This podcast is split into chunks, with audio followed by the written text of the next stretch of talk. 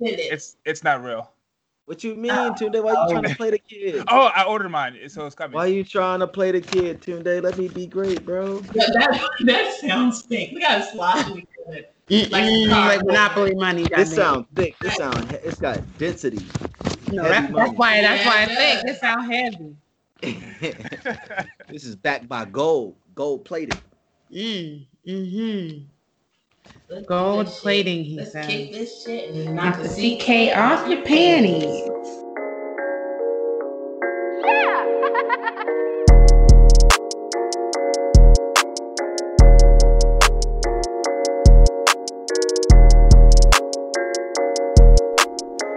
Welcome, welcome, welcome to the Summer 16 podcast, a podcast between two friends who met well in the summer of 2016. My name is Tunde or Taught underscore seven, and I'm here with my dog, John Bowie, or John Bowie on Instagram.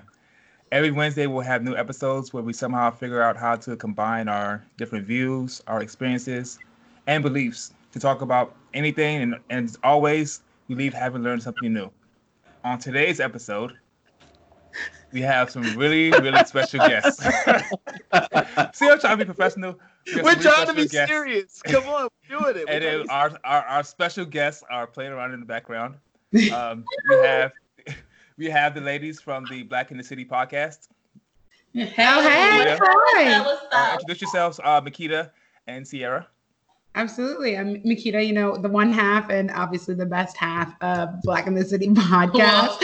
This show must be ceased because we're not gonna fucking start You lying. can also find me on Instagram at Bajan underscore Batty. That's B A J A N underscore Batty. You can find the two of us at Black in City Pod on Instagram and all other socials. And then, you know, this hood booger over here, you know, she can introduce herself, you know. So Thank you so much, Michael, for that lovely introduction.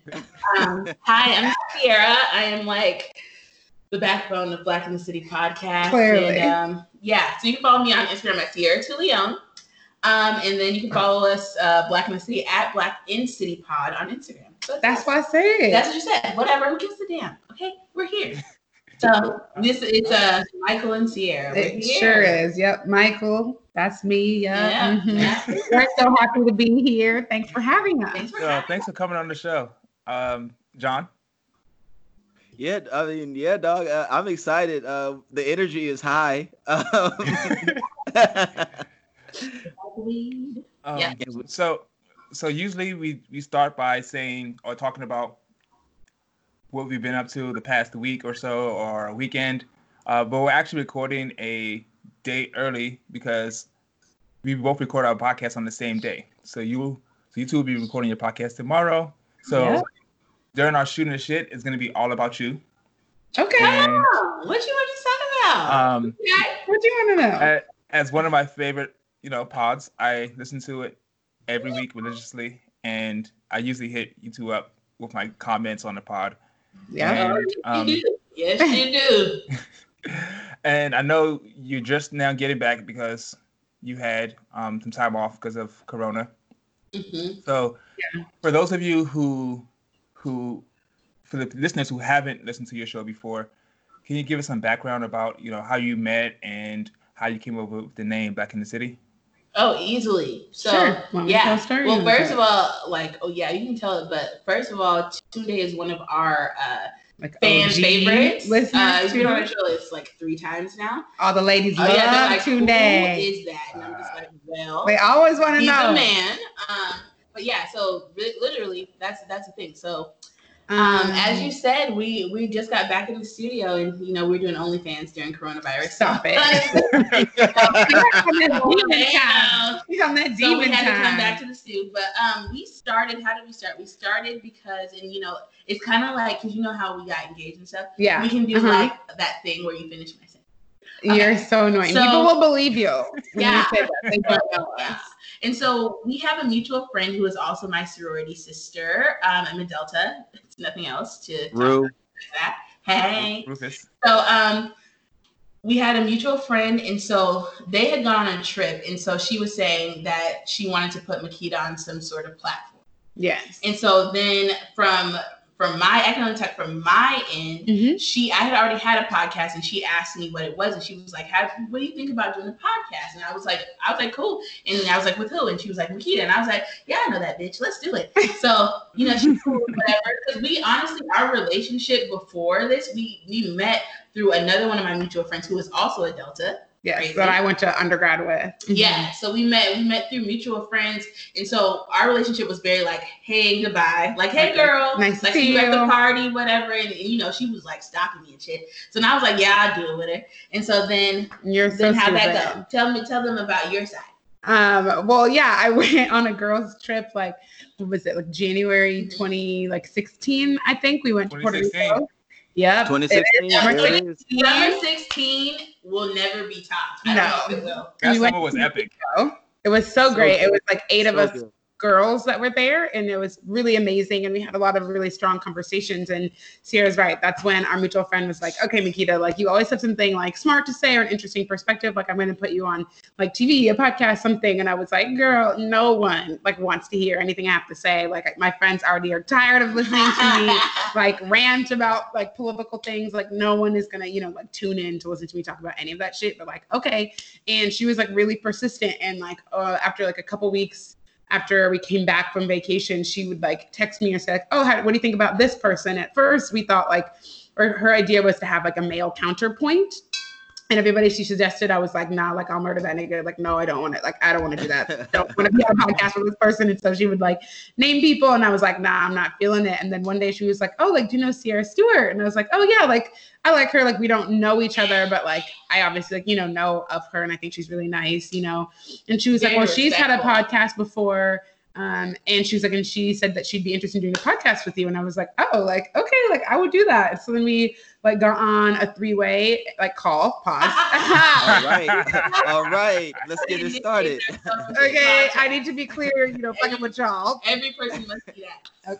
Stop it. um, but we got on a three-way call just talking about like okay like what where are we both like um involved or like invested in like wanting to do a podcast like how do we feel about it. And we both were like yep like we're with the shits. Let's just give it a try. And then we met like literally the following week to do like a dry run like a run through and just think about like what the concept you would want for our podcast. And we thought about some names. I can't think at all what the original one was It But something weird. it had already been taken. There was like there was like a bunch of them already though. Yeah. What we came up with at first, and so we ended up coming up with Black in the City. And I we just were thinking like like Sex in the City, except like Yeah. two black girls in the city, basically Yeah. talking about all of the things. And we did Mhm. like one 30 minute like dry run, literally like on like voice recording, like voice notes on the phone, and then took some like pho- like promo photos, and then we literally like recorded our uh, pilot like the following like like two days later, and we've been doing it literally ever since. So our whole friendship has basically been captured on this podcast. Like we weren't friends before we did the We podcast, not. so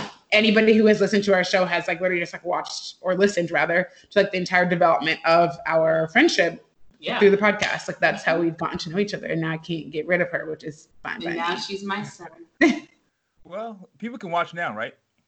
Pardon me. Because people can watch you now because you Yes. have a videographer. Technically, they can watch. Yes. onlyfans.com. Shut up. Yes, that's on YouTube. Yes, We should low key do that because we can make some money. on People our like, OnlyFans. yeah, because people wouldn't know what they're getting, and it could just be like pictures that we've already posted of each other. I mean, like, not everyone gets naked on OnlyFans, so I, I have a friend who has some. OnlyFans who that's what she does. She does pic, like post like because she's popular on Instagram. She's really pretty, and so her OnlyFans is just like more pictures of her, but just like premium content in the sense of like she's not posting it on Instagram. So it's like yeah. photos and like vlogs and things like that that she's just not posting on Insta. But she's like not naked. honestly, honestly, with the uh, with the OnlyFans part, like you know, I first heard of you guys, well, you know, when Tunde was doing the guest spots uh, on the Black in the City After Dark episodes, Ah! and listen, yo, like I, I was sitting there listening to it like, man, my favorite foreplay is kissing too. I love that shit, right? Like,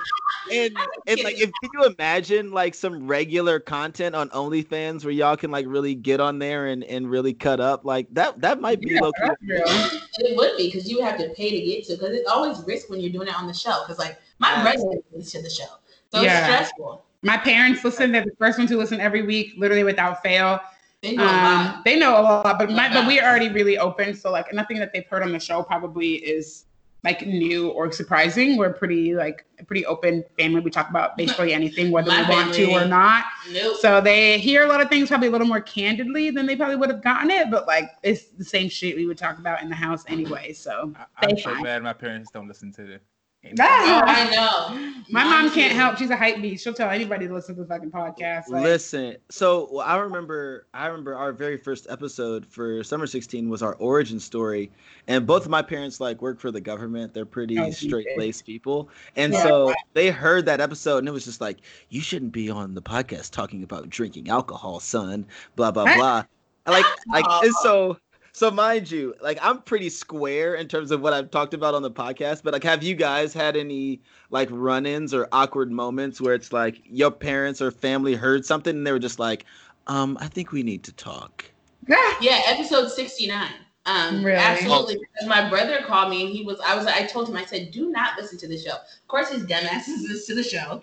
And then he's like, I had to turn it off like 10 minutes in. I'm like, I don't even know Like why I you even you, turned it on. my like, dad didn't. I don't think my dad listened. He might have, but I told Yeah, I My mom, of course, listened, and she's also a hype beast, so she had everything to say. Like she was like very involved in the episode. I And don't your think sister it was was- on too, right? Yeah, my Was, sister on, was on both, was she on both episodes or the first one? She was, I think she was on both or Was on the she on first one. I think she might have been on the On the first first one. the first one. I remember the first that one. was, that was when Tunde uh, gained his fan club. Yeah. Because ev- like literally Uh. everybody in the room, all the women in the room were like, who is that? They were Is like, he now wait. all, all the girls, like it was just like, oh, like, hey, we're recording a show. You talk to him after. Right. Take yourself. They were saying all the things, and the girls were like, Uh-huh. "You Interesting. like Yeah. that?" They were taking notes like, oh, Ah, yeah. just So being good. my authentic self. yes. And that's what we want you to do is be your authentic self. But that's why the ladies love you. Yeah, they was like, like, like, what? He said he's You like fine. looking from the back? Okay. Oh, okay. they was like, can I make an appointment to be penciled in? they're like, Can "Can I- I pet that dog?" Right. Can I pet that dog? Can I pet that dog? Yeah, you cannot be a tall, dark-skinned man in Seattle and then come And into talk a, that yeah, talk. and talk that talk and come into a room full of black women and think you're just gonna be safe.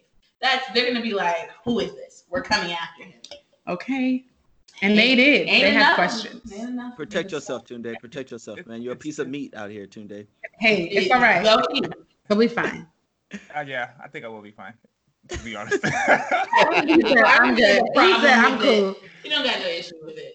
So Uh, silly.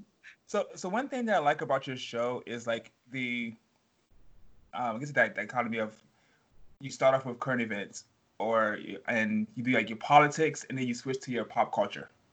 So, I always, I mean, I, I love both sides equally, but I'm always like, okay, this week when I log on, what's gonna be under the politics section? Because I know I'm Mhm. gonna have all the things to say about that, and I usually, I think, I think Makita, you usually take the lead on that. Yeah. And I think I think our politics mostly align. Um, Mostly, probably. yeah, yeah. So I'm always like, okay, like tell them, tell them, tell them, tell them, and then and then you go to pop culture, and it's always something really, really interesting that that Sierra takes the lead on, and I'm like, oh, maybe I didn't know that, but and then I'm like, by by the end by the end of the episode, I'm like, oh my god, I have all the things to say. So I think for today, instead of our usual current event section, we're going to kind of switch um, to kind of follow your format to kind of keep you um, kind of keep you more comfortable. I love it. Come on, comfortable. Thank you. Anything that starts with that? So we're gonna start with we're gonna start with politics. Okay. Okay, what's going on? So we Besides Kanye saying he's gonna run Yeah, for president. Oh my god. saying? Uh oh. Uh oh. No, no, no. I got that one. That, that's gonna be on me. I'm at, I got y'all on that. I got y'all on. As as the house uh, Kanye West fan. Uh, As the in-house Kanye stan, um, I'll I'll take that part. okay. So Oh, I need to know. Are you trying to vote for that nigga? Because this is a lot. We can talk about it. I'm here. We can talk about it. But Tunde, you got it. Man's Okay. Tunde, we let Tunde take us where we Okay, gotta go. you- Take us where we gonna go, Tunde. Take us where we gonna go. so basically we all know 2020 is a big year because in November there is our presidential election Mhm. and um, the incumbent president is uh, Donald Trump, and the well, Joe Biden now has enough electoral vote, I mean, enough votes to become the Democratic nominee. And there have been a lot of polls going on, especially in the six uh, key uh, battleground swing states. Mhm. And those states are Michigan, Wisconsin, Pennsylvania, Florida, Arizona, and North Carolina. And early polling has shown that uh, Biden is uh, way ahead of Trump by at least six points in each of the states. Thank you, Jesus. Right. Yeah. Thank the Lord. Um, so my personal feelings on that are that you know it's it's still July. November's a long way away, and at this point, you know, 2016, Hillary was basically the same way ahead of Trump, and a lot of things happened between the summertime and November, Yes. and people are fickle, and also people don't tell the truth once they get, you know, they, they, say one thing and then they get into the voting booth. And they Way. do another. Motherfuckers. Yeah. So, uh, what are your thoughts on on on on polls?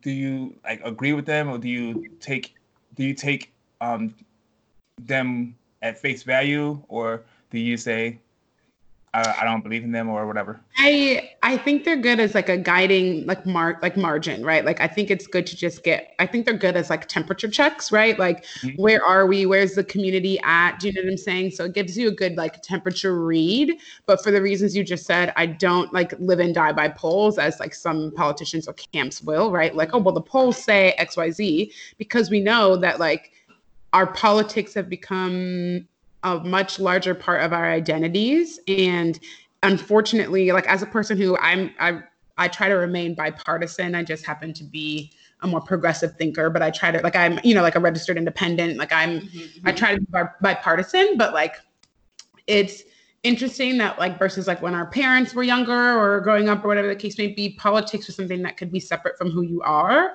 And right now we're in a space where politics is really tied into your identity. And it is hard for people, like you said, to be able to say, like, I actually am not with the majority yeah, and separate. just and and feel safe doing so which i think is also like a really hard thing that the current president that we have has kind of turned like those kind of freedoms of political beliefs into yeah like it's complete identity politics which is really difficult to cope with or like manage if you're a person who's inherently conservative which typically is based on like economics and there's nothing wrong with being you know, like a conservative. There's nothing wrong with being a Republican, but it's now that it's difficult to say like I'm a Republican, but also like this is a person representing your your camp, right? Like your Yeah. Yep. Yeah.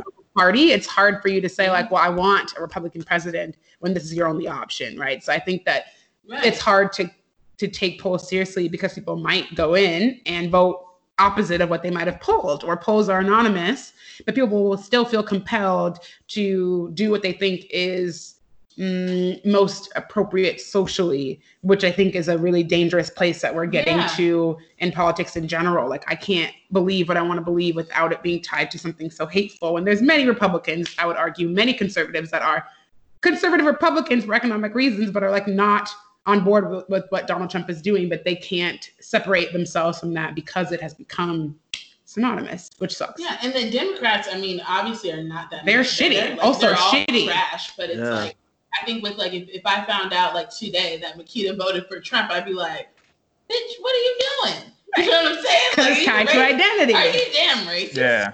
Right. Like you know, and so I think that that's the hard part of it because there, I feel like there are people that we probably all know that might have might have voted for Trump because of a certain them being in a different tax bracket or whatever. Because if you have Fine. if you have property and stuff, Trump voting for Trump might have benefited you. But I feel like people people aren't gonna have those conversations. It's gonna turn into oh, so you're you're against your people type thing.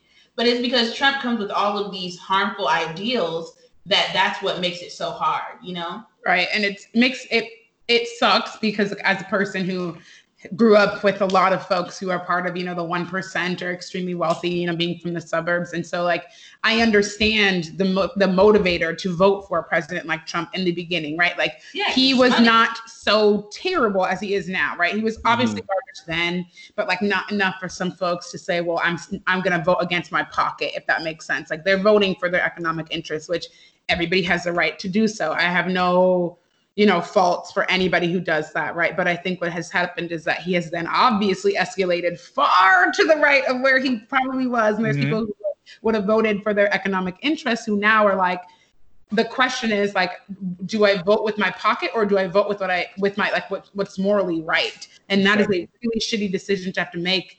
Like based like on politics right like i shouldn't have to like vote against my own like pocket my own business simply because a person is threatening the human rights of everybody around me and like that's the choice that i'm making when like our elections like should not like there's i have real problems or like yeah, like moral dilemmas around the fact like that that's like what the fuck we're voting about. Like I want to vote about policy. Like that's what I want to vote about, mm-hmm. but I mm-hmm. got to vote to defend myself as a black person, as a woman. I got to yeah. fight, you know, to yeah. protect my reproductive. Yeah.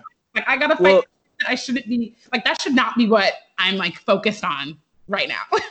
so I I think this is really interesting, right? Because you know, one thing that I think in 2016 we saw is that there was like this desire to vote for self-interest, right? Kind of mm-hmm. like what you're describing, whether it's economic or you know, or different social issues.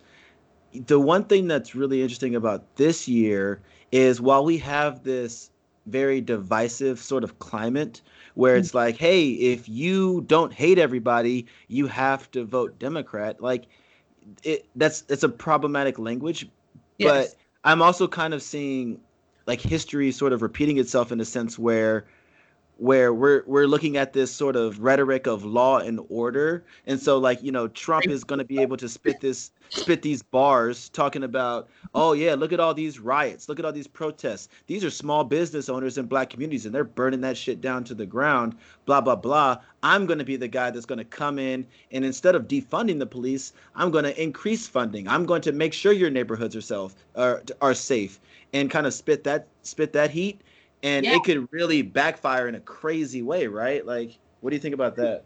I mean, it's going to be the 90s. This is, it's exactly the rhetoric. Like, that that is exactly what Ronald Reagan ran on. That's what yeah. Bill Clinton did. Is this that's what even Nixon mm-hmm. had the same kind of energy in like the 60s and 70s. Like law and order is a veiled racial attack on black and brown communities. That is what it is. It is fear mongering around to create fear for white folks to vote against their best interests, right? Like it is yeah. clear, like racism is just is like our social constructs that are created to separate poor white folks and poor brown folks to get poor white folks to vote against their best better interests. White folks vote against their pocket and their safety and their well-being every single election it, because they're because they're voting against race because they have been socialized to believe that we are problem people and they want to do what they can and keep right. what they think is keeping their their families safe their neighborhood safe their schools safe when really it's like you're literally voting against the people who are like going to make sure that you have more economic safety nets that are going to be making sure that your schools have more money that are going to be making sure that you actually have what you need but because racism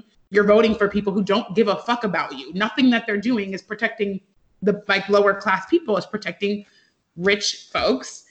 But the rhetoric is not around that. The rhetoric is to distract people from what exactly is actually going to happen. And we've been doing that since the beginning of time. You could go all the way back to like slavery days, right? Like, how did you get poor white folks who basically were like the exact same in terms of slavery, right? Or like post slavery reconstruction. And the yeah. only thing that were able to get people to forget about what's happening to them was saying, well, we're going to give you power over these other people. That's all you have. And then white folks hold on or they held on to being able to control or dominate others, even though they're fucking dirt poor, no shoes on. But I can shit on niggas. We, so I'm yeah. We're supposed to vote Democrat because we black. And that's the same reason why. care about us either. Yeah. It's the same same way why white women also will vote against their own interests as as far as like reproductive rights and say, well, I'm I'm white, so that gives me some power over black women or over black men because I have, even though I'm a woman and I'm oppressed in that way, I can still have some power because of my race. Yeah, people are voting to choose what they think is most important, except those will be the same women that get upset when they can't find birth control or when they can't go get the abortion that they fucking want. And but like, okay, mind your business, live your best life. You decided. Fifty-five percent of y'all decided. Don't think we forgot. Right. Yeah, yeah, yes. So necklace. I think the I think the racial aspect of it. I think the racial aspect of it is really interesting, and you know, uh, I'd be really interested to hear like all of your guys' pers- perspectives on this. So, you know, I'm back in Chicago with my family, and I've been, you know, having these sort of conversations. And one of the things that's, I mean, it's Chicago, right? Like, um, you know, gun violence is astronomical here, right? Mhm. I think the statistic is something like 87% of all murders against African Americans are done by other African Americans. The the statistics are very unsettling. Now, when the conversation comes to how do we improve this, how do we fix this, you know, we have seen people across the world at this point really up in arms about systematic racism, right? And, you know, how these programs beyond police brutality, right? But, you know, redlining, access to education, access to financial uh, resources, all these things that have impoverished a, a community of people. But where does the conversation go? Or, or, or from your guys' perspective, how much of the conversation should be, hey guys, let's attack systematic racism versus, hey, black community, we need to take some accountability because we're also aware that in our school systems, we're not providing the resources that the kids need to excel, right? The smart kids are getting beat up because in your neighborhood, the smart kid is the nerd and we need to ostracize him for some reason, right? Have you guys like heard these conversations or thought about these things? Because I can say personally, um, I think the system is what kind of leads to the state that we are currently existing in, and we need to attack that. But there's so many different ways the conversation goes when someone tells you that in my neighborhood a four-year-old girl was shot yesterday by gun violence and gang violence, but no one's protesting that shit, right? Ooh. Did I just get super heavy? Did I just get super heavy? Holy shit. Say what, Sierra? That's a, that's such a spicy conversation because I do think that um, yeah, that's it's completely valid. Like black on black violence is a, is a definitely a thing, and stuff that's going on in our communities is a big thing. But my problem is, and why this conversation usually um, is uh, pretty like, Tense? tense, spicy, is because a lot of times people are using that as a cop out to what is Mhm. happening to the black community True. out like Yeah. from outside you know and so i think it is possible for us to be able to tackle all of those things as well but i just i hate when people use it as a way to like as a cop out you know like well black people kill black people there's a such Mm. thing called proximity killing okay Facts. Like, Facts. Talk um, about it. Talk about it. Yeah. kill who's around you. White people kill white people. Asian people, they be doing it too. You know, Yep. and so it's just it's it's a thing. But I, I don't think it, it should be a thing of like, oh, we're not going to talk about it. But it have we have to be very careful with the way that we talk about it and the way that we attack those issues as well. Sure. Uh, yes. what she said and the the conversation makes me very upset when i have to have like the fact that it's often black folks that perpetuate that language is what Talk makes about Oh, it. I Preach. hate that. Preach. Preach. Yeah. it doesn't make logical sense to me for people who think that they want to make arguments about what happens in our community when we fundamentally understand how we got there in the first place, right? The reason why Chicago is mostly black is because of the, you know, Red bringing of slaves, yeah, you know, yeah. people moving out Yeah. of the South to get away from lynching and mass violence and get into a place where they could be free and build lives and economic safety for themselves and was systematically shut down, redlined, gentrified out of neighborhoods that they built for themselves. And then like I don't know how people would think like somehow like okay yeah Chicago has tons of gang violence right so does Detroit there's nothing to say like that those things Yeah. aren't real but like how do we think that we got there black folks the black community does not have the economic power for somehow all of these guns to appear from somewhere where exactly do you think that those guns come from how exactly do you think that we get into a space where violence is the only answer that's because we don't have social resources that is systematic Talk about it. racism that occurs Right. and then hand in hand. That is how you Systematic get that. racism. More guns, more drugs, more people getting killed because Right. they don't have the means. They're surviving. because you have police in my school that suspend me for things that white kids do and i get put in this school like you know the school of prison pipeline and so i have no choice Yeah. because i'm expelled from school for things that white folks do every day or white kids do every day Right. and now i'm in the system and i try to get resources and i can't do that or i try to go to school and i can't do that or i want to get a job and i can't get hired so my only option is now Yeah. To provide for myself in a way that is criminal because all of my options were taken from me but then i'm the problem but i didn't create this environment for myself it was given to me intentionally the system is doing exactly what it was built to do which is what frustrates me when we have these conversations where people are like well anybody can like you know control or like do what they want to do like yes life is made Yeah. of a series of Yeah, but- but yeah. this is what we were given There, This there's is what also happens. generational curses. Like there are kids. Like I, I come. I'm from Tacoma, Washington, and I know kids that are my age that I grew up with, and their parents raised them. Their parents were like Crips and, and all that shit, and in gangs and doing things like that. And then you can't be shocked when your kid grows up and your kid becomes a gangbanger, and then they start they go to jail or kill someone or whatever, because that is like literally some of these kids, adults, or whatever, that's what they have been raised on. So it's this perpetual thing. Then next thing you know, we got babies in the crossfire. So then what do you do with that? It's it's this perpetual like bullshit. Which wasn't created by us, which I would always like Yeah. to call out. We did not create this environment. We simply are products of the environment. Yes, excuse me, sorry, beer. Um, we and accountable. I don't want to like I want to be clear that I'm not saying that black folks aren't shouldn't be held accountable for actions or that there's nothing that we can do to improve safety in our communities because there totally is, but that's a more nuanced conversation than saying, well, black on black crime, like, well, suck my dick too. Like, okay, like what is that like what Facts. does that mean? Like, yes, there's accountability, but the bigger problem is the system and how that environment was specifically created, which it was. And And interesting. Oh, sorry, Tunde, you got it. You got you about to say something, Tunde? I was gonna say one thing also I want to point out is people act when they bring up the black on black violence thing, they act like people in the communities that it does happen, they, they don't care. If you like Google uh Google Chicago Google Detroit and then put uh march against violence, like people care about what's going on in their neighborhoods. Tons of movements, Like- tons of grassroots organizations uh, literally against it. You're right. There's one. There's. I was watching. Um, what was I watching? I was watching something about gun violence. Oh, I was watching Red Table Talk. Oh, geez. I was like, I was Oh, we're gonna touch that. We're gonna talk about that later. Yeah, yeah, yeah, yeah. Red Table, but we were, talk- we were Mhm. watching Red Table. I was watching Red Table Talk, and it was about gun violence, and they had Lauren London on, and then there was this um, black woman on, and she has this thing. I think it's called the Peace Bus, Mm. and she goes around to different, you know, neighborhoods that are disproportionately affected by violence, and she, you know, it's like the when something's going on, when something is like people are. You know, violence is occurring. She comes through and she tries to mediate things or tries to like get kids to get involved and like you know help them with behavioral issues and stuff. And so there's people that are on the ground doing stuff, and I just feel like even when we're having a conversation, it just feels like people are saying because I mean, Tunde and I have been intense group conversations Oof. about. Yes. But it's just like in those conversations, it's just like let's not act like there aren't people out there that are doing the work to eradicate this violence. But let's keep it a buck.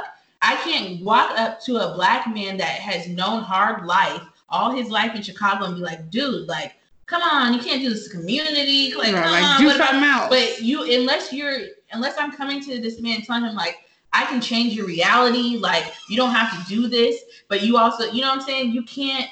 You can't tell people that with nothing else to show for it. You know what I'm saying? They gotta have Right. like hope. Like if, if they don't see any other way or any other way out, then you trying to get them to to be a different way. It's, different. it's hard because they also have the mentality too of this is how I got to survive. So there's a lot of unlearning that needs to happen in the black community. There's a lot of generational curses that need to be broken in a lot of our community. And so and that's going to take work, but the system is directly affecting what is happening in our community. directly created. Directly Shit. creating Yeah. affecting all Yeah. things. So until Okay. we break the system, how can we fix our community? No, I, I, I listen. I want to be very clear. I agree with everybody 100%, you know. And since I've been back home, I've been having these conversations with my family who live in the inner city of Chicago and they see this stuff at, you know, crazy rates, right? Like my cousin told me yesterday he he, he was talking to some young guys in the community and they said that for $1500 you can get whoever you wanted killed stuff like that is just mind-boggling right mind-boggling that that that's You what at least 30 bands for a body. Come on that's, now. That's what yourself but, but but the conversation is like that's that's saying that that is what a life is worth right Yeah. and so we see all these people protesting black lives matter and i and i think it's beautiful because you have i'm out in california that's where i live and you know you have asian people and white people and old people and young people and it's incredibly beautiful but it seems like they just want to talk about police brutality but they're not talking about how really all black lives matter as well where it's you know in the lgbtq community uh, you know uh, sexual assault and how you know there's the issues with um, you know that aspect of it how black women don't have fair access to medical resources and all these things. And so, Right. my I guess my question is, or just what I want to you know hear from you guys is like, does it seem like Black Lives Matter has kind of lost what it really means? Because it seems like people just want to talk about police brutality and they don't want to say her name or they don't want to talk about the black trans women that are getting killed at disproportionate rates. Like, is it enough? You know what I'm saying? Like, is it is it minimizing what really is going on to just try to focus on some little this these little blue bad guys when really it's like, hey fam, like we got hella fucking work to do.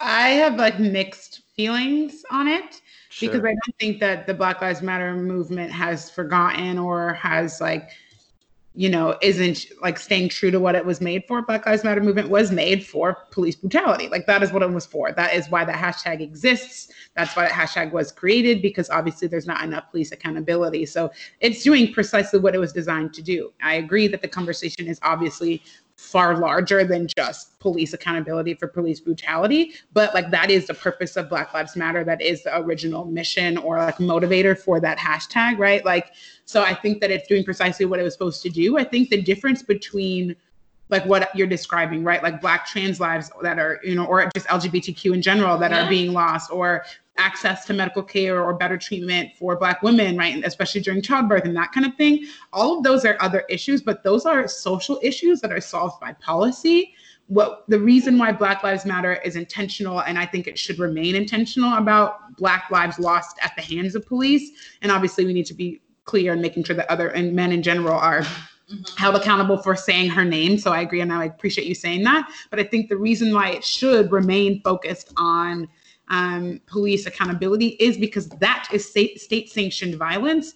And that is different than you know creating policies in a hospital that indicate you know better treatment for black women right? Or saying like okay if you're denying me treatment i want you to um, what do you call it? They like you can ask your doctor to like add that to the file. Like i want you to write it down that you denied me this care right? There's ways that we take action that are on things that are not necessarily the same type of state sanctioned violence that police brutality is and that in and of itself deserves a different level of attack like the concept that a person can murder me for nothing unarmed Right. and i can lose my life and no one is held accountable and not only that are they protected by the law that says they could do it again tomorrow and there's Yeah. nothing that we can do about it like there's something very very Mhm. different and very Mhm. insidious about that specifically versus like we could solve you know other things right like black trans lives are being lost at the hands of other civilians it's not like Sure. it's not police you get what i'm saying like Yeah, those are- yeah, Yeah. a big issue, but like two very different, like state sanctioned violence is very, very,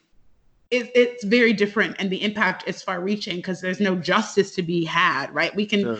yell for, you know, Black trans lives and we can yell and find the person who did it and we can make sure that we hold prosecutors accountable for getting them to justice. But and- but there's laws that protect that. We can barely do that with police because there Sure. are no laws that ensure that we can get justice. Like Mhm. you can't hold anybody accountable. You can't ask Wow. for justice because there is no avenue for it. And that is why I think it should be and remain specific until we've got, you know, qualified immunity banned in all 50 states. Like that's what I want. I That's the think we way. have what one state. Your home Yeah, state. Colorado. That's it. Shout out to us, but that's all. Mhm. That's the we are the only state that has done anything that actually will change the impact of police accountability. That's wait, it. wait a second. Wait a second. You're the only state who's done anything. Haven't like 30 states had Black Lives Matter on the streets in their cities? What are you talking about? Because that's exactly what we asked for, right? What? Oh my god. That's what we need. It's gonna change my life that you fucking named it Black Lives Matter Boulevard. I'm still gonna get gunned down in that fucking block though. So Right? Seriously. That's that would be a damn shame. and it On will happen. It will happen. You think in DC somebody not gonna die on that street? They 100 percent are. I'm just waiting for how long it will take. Listen, yo. They will 100 percent die on that street at the as hands of someone, police. as, as someone that's from DC, like, like fuck that, fuck that painting or mural, or whatever that is. Like, Right. I would did that with some color frames. Like what You know does what that saying? mean for me? On a piece Nothing. Get that shit out of here, bro. Facts. Facts. Nothing. Okay. Nothing.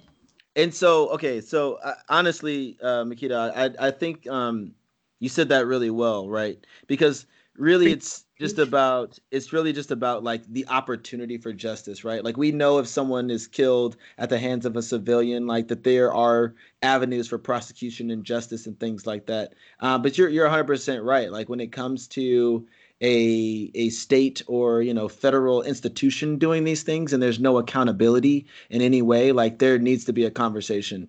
Uh, but i'm gonna i'm gonna segue away um, because we talked about you know the presidential election we talked about you know uh, how messy that's going to be but i believe the greatest living artist of all time is running for president in 2020 and while i am the hugest kanye stan i'm not going to be mad obnoxious right now because we're having a really good conversation I'd rather die than Kardashian West as a fucking first lady. I'd I can't. Uh, okay so i'm gonna need you to hold on i'm gonna need uh, y'all to reel that energy. I'm Wait, I'm sorry. reel that energy Continue. I'm sorry. Continue. Go ahead. I'm gonna need Continue. y'all to reel that energy in because Kim Kardashian West has been getting, you know, folks freed from prison. So she's out That here is in these Thing. I could ever give her credit for. Hey, it's something. It's more than whatever Shorty's name is in the White House has ever done right now. So Of course, she didn't want to be there. That tells from the crypt. you look like uh, uh, but like I know how I feel. I would love to hear like when you heard that Kanye announced that he's running for president in 2020. Like, I- what were your thoughts? Like, how do you, how do how do y'all feel about it? Sierra, you too, right? Tunde, what did y'all? How you Um, feel? So I breathed a very heavy sigh, and then I closed out of the app in which I saw it on, and then I s- Yeah. whispered to myself, "Kanye, go sit your ass down somewhere." Please. That's what that was my reaction. like That was like my candid reaction. I put my phone down. I'm just so tired. I think it's like I I, I love what it I, I genuinely love what it symbolizes, right? It really genuinely symbolizes the American dream from from from like end to end. It really Anybody does. could do it. It really does, right? Like I so I enjoy what it symbolizes, right? Like a black boy from the south side of Chicago can change his entire life and make enough money through his Not sheer talent. black boy. But you get what I'm saying? His sheer talent Yeah. Through determination and effort, right? He has changed his entire circumstance and has gotten to a place where he can where he can do that, right? So I love like the story that it tells. But for me, it's like I, you can't speak about like international relations. Like you can't be the leader of the free world based on the fact, the sheer fact that you do not have the capacity to do so. And I Neither would, could 45. Neither Okay. could 45. I know I it's gonna be a repeat, but black. Yes. but not like that. You know what I'm I saying? just want there to be he loves leaders. Donald Trump. So this is that's a problem. I actually don't know Donald if he does. I feel like it was He- all a publicity stunt. Now that I Let's have read go. Talk about it. Yeah. kind of was it kind of was, which I hate him for doing it that way, but he's kind of genius if it is Finessing. factual. I mean, the man has never he has never donated money to any campaign that was not democratic. He's never donated money to the Trump campaign. He wanted to be able to be in the room to have conversations. he wanted to be in Let's his wife Let's to be in the room to have conversations to get people freed. And I'm like, I see that he was it was a strategy for the long game, which I fuck with because the one way to understand what somebody's really doing is to follow the dollars, and that is where the dollars point. But I digress. So I'm like, I didn't love the language that he used in talking about slavery or any of those things, and I'm definitely not Team Kanye on that front. However, if that is really the strategy in the long game for trying to change people's experiences and change No, people's lives, no. like I can't be mad at a person people for are doing what already he laughing did. at us right now because But I was gonna say I would love to have a leader of the free world again. I want a person who is educated on policy and law and understands the way that the U.S. interacts with foreign countries and creates foreign policy and the impact that we have on the world. That is what I want in a leader. I want a person who understands what we need in order to change the lives of children every day. That we have six million kids that go home hungry every single day. That's what I get my I want- JoJo. You, you know what I'm saying? He's garbage too. He's also is not garbage. good. Like I want a Big real garbage. leader. I want- give me fucking Elizabeth Warren. That's what I want. Listen, Well, listen. have it for each other. Um, Even give me Bernie Sanders. tab. Give me someone She who knows what they're to doing. pay her tab. She's I- out. I agree. I agree. Uh, there's no way Kanye West is qualified to be He's not. Like wait, wait, wait a second. Wait a second. Donald Trump. president. The president of the United States. No, You gotta I'm use a better word. What do you mean qualified? We have a reality. I- we have a reality okay. star as our president right now. So, that's so, so, so, so, so, so he's all the bar now. He's the bar all- now. He's not No. the bar. clearly not the he bar. won. Not the bar. He won. So, so He won. he stole an He's election. president. He stole an election. Bro, who hasn't? Fuck you talking about? Okay. So so Barack Obama stole an election. I Now, mean, he earned that fair and square. Okay, thank you. listen, bro, So now if we gonna talk about what Barack, if we go, if we gonna have a Barack So- Obama conversation, like let's let's like, put it in the con- let's really put it in personally, the what- context. Like, come on, G. Like, personally, come on. what I would like, personally, what I would like, like Nikita said, is someone who is who has the experience. Is that a better word for you? The experience to to run a country. Yes. Like like, in my opinion, coming into an election, I think Hillary Clinton was the most experienced president. Yes. Qualified- He's already Of been in course. the, in the Oval Office. without question, the most qualified person for the job. Senator, Secretary of State, First Lady. Like people hate people hate her, but she was the most They experienced because coming they in. hate women. Like I, Exactly. Let's talk about that. And the same reason why Elizabeth Warren like could- like 'Cause couldn't they get She it. got yeah. Elizabeth Warren was like, that They bitch. have all the plans. She had more policy think you call plans than even lie. Hillary Clinton did. There has yet to be a presidential candidate that was Yeah. more prepared than Elizabeth Warren. There was no and one. Liz got washed too. She got washed. Like she like she never really even had a chance. And I thought that she would actually be the most compelling candidate. Like and she was. voted- I voted for her. stupid. I hella voted for Elizabeth Warren. And I voted for Hillary Clinton in the primary and in the in the general. But you know, things happen. yeah. People are. But Stupid. I'm I'm definitely not. Has Kanye West even filed paperwork? no. But no, he hasn't filed. No, he actually hasn't filed paperwork. And he is- and if he if he does, he'd be running as independent, right? yeah. Okay. I just. I mean, also, yeah. Also, the fact that we're talking about this off of a tweet is hilarious to me. Like, Yeah. he, right. And also the fact that like that's where we're at as a country. We're Yeah. getting news and crazy things from our president from tweets. I have never read so many tweets from a president. Barack Obama would use his stuff for what it was supposed to use for. Trump, he's over here being racist as shit. having he's temper on a- tantrums. Yeah, kung flu, and I'm I'm still mad at China. All I know. What? All I know is that no one will ever be able to tell Kris Jenner anything if her fucking child is the first lady of the United States. Ever. yo, She was able to flip her child from being a wannabe video vixen and closet organizer into the wife of the leader of the free world. Right. crazy, Jenner deserves every documentary. She deserves crazy. her flowers. There is not a She- better business mind around for her to create that dynamic Right. out of, Let's out, talk of about. out of thin air. Kris Jenner works harder than the devil. I'm telling you. Out of- Listen, air. She created an entire. Ju- like an entire empire. She literally Off of did. her daughter's second penis. Isn't it She showed it. The American like, you know what? We gonna flip this and we gonna make a shake. This is what we gonna do. And then started a, a reality show that has changed reality show or reality TV as we know it. Like has created For an entire empire for all of her kids to be famous for doing nothing. She created an entire empire for all of her children. Robin Off of do one of her kids being Robin a don't hoe. That's it. One of her kids was She a had hoe, a sock line. And she made it shake for her entire family. and they copied that from Paris Hilton, so it wasn't even original. Bruh, Right. a shitty sex tape. She wasn't even good. It was so bad. It was so bad. I still love Kim though. Let's not let's not slander Kim though. She was lazy. No. I mean, but and think about how how rich and untouchable their family's about to be. They got all them damn grandkids now, But half them grandkids is black, and I'm fucking with it. and I'm with it. They better do something with it. You got to, hey, they do something with it. Get Penelope and Aiden. Can you imagine my? fucking T- T- Tristan Thompson in the White House? Goddamn. Bruh. Jesus. And they're and they're shooting hoops on uh Barack Obama's uh Basketball basketball sub G. I can't take it. This can't be the word. I promise you, if if nothing else, I'm already Michelle? being pushed to wanting to be an expat. But I promise you, if this is where we where we going, I'm out of here. I can't live here no more. I gotta go. I'm about to go live in Vancouver Abandoned ship. when All of it can go. All right, so It's really ghetto. quickly, uh, we so I think we've sufficiently lightened the mood from our um, politics politics uh, segment. heavy.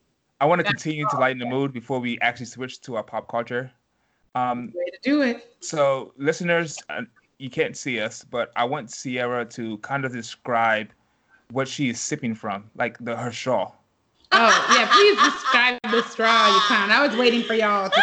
Oh, I'm just seeing that. I'm just not seeing what your straw was. Wow, Sierra, you are acting up. You are really Every on day. Listen, Every the day. thing is, you got to grab life by the balls Okay, to get so a good sip. Come on, Tabitha. So essentially, you know what I'm saying?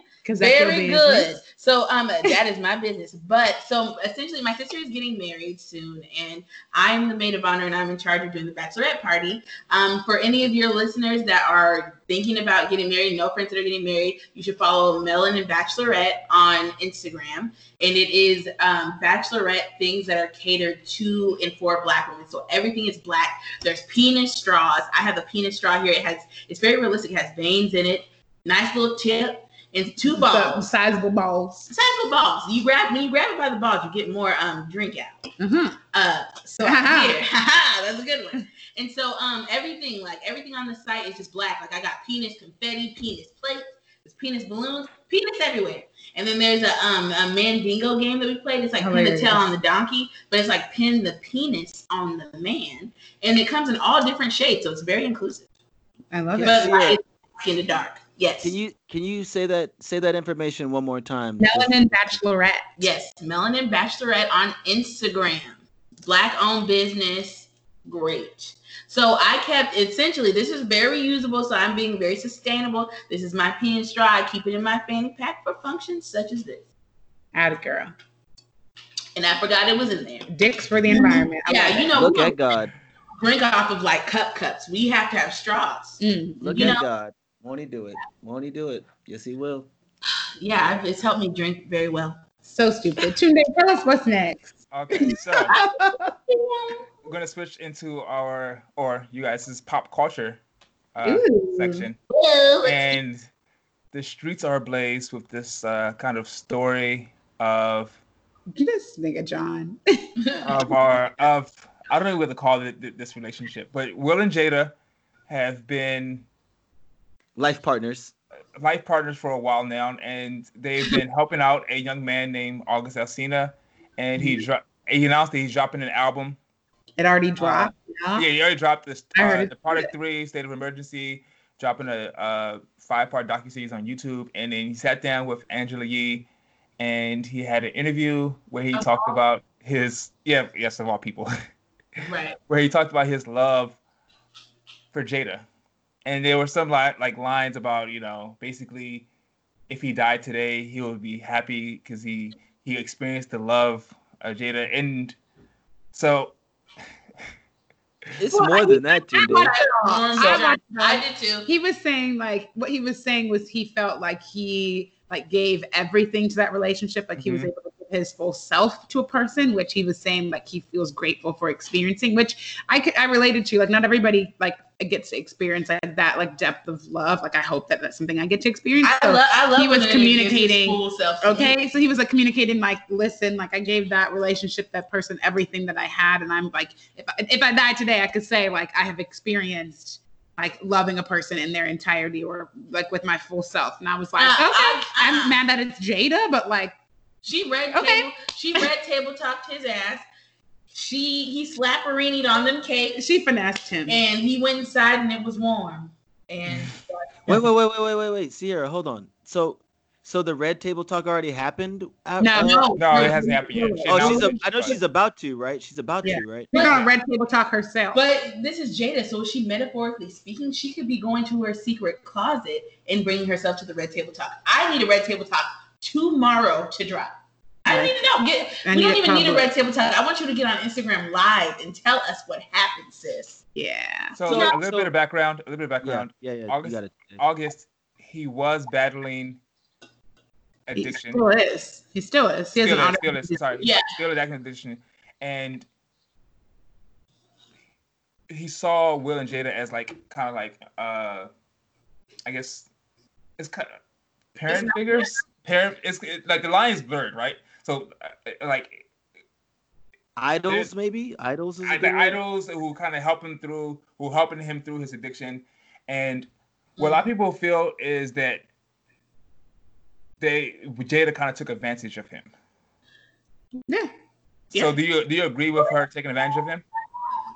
I think true. I think I think I think I think if the story itself is true, then the answer would be yes, right? Like if he was looking to them for guidance and support as they projected it, right? Like we've taken him under our wing to help him through like what he's going through and in his, you know, in his career we're here to support and guide like as people who have been through this or done this before and they embraced him and welcomed him into their family. And so I think that there is some real like that is what other people do. Other people groom people in that same way right? Like you welcome them you and like you support them you welcome them to their, your family and you treat them like one of your own and that you let them relax around you and trust you with their deepest darkest secrets and what they're going through and you support them and then all of a sudden it becomes sexual. And this is a person who is 25 years younger than she is, right? Like that's a person that is confiding in you and trusts you and is looking to you for guidance and support. And that's a kind of relationship that you have. And then at some point you switch and you're like, well, also, But if I'm there, if it you, was a right, man,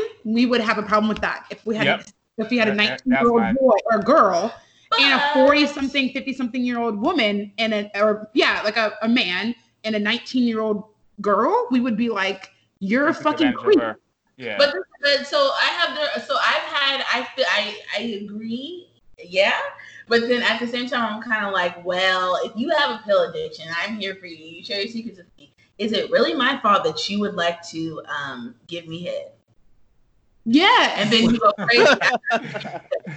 but so so if I'm if I'm Maybe so- Maybe so- that's so his Like so- he's drying his tears and then his head slipped into her lap. No.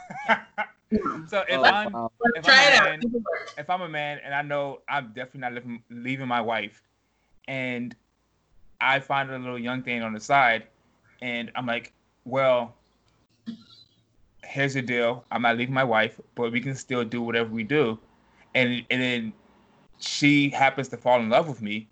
People are still gonna say, as an older person, you knew what you were doing, and she's younger, so you took advantage of her emotionally. Well, maybe- wait a second. Well, wait a second, Tunde, right? Because from everything that I understand about the story as well, right? Like August had a conversation with Will. He sat down and, and got Will's blessing, you know, as to say, like, hey man, like, you know, we're not doing nothing Will behind your back. That's not true. I mean, but so did Jada. Jada said the shit's not true, right? Like, She probably definitely gave her head. Somebody was getting All on I the was, red the only thing I was saying was if it's true that that's like what their like relationship originated as, then I think there's a problem, right? Versus like, what would the problem be? like Everybody was everybody was complicit. What was the problem? No, I'm She saying, I'm saying like, like, I'm not leaving my red table. no, no, no, no, no, no, no. That's not what I'm saying. What I'm saying is the the the scenario in which I think that she has taken advantage of him is if I'm saying like if the relationship did not start out romantic, right? The reason why you jumped in was to help support me through what I was going through because they do that. They reach in to other people, young people in the industry when they see they're having problems and mm-hmm. offer them support and counsel. That is literally what Will and Jada do. So if that is how you swept in to this person's life, a young person, because he was like 19 then, he's 20 something now, but he was like 19. So if you reach in and you say, I see this black man, this black man struggling, and we want to offer you support to help you with our resources and what have you, like, and it's not romantic, that's where I'm saying, like, this person leaned on you both and trusted you, and you have then take advantage of him. Then not only was he addicted to drugs, but then he was sick. Like you have taken advantage of a person that you said you were here to support through what they're going through. That's what I'm saying. I think that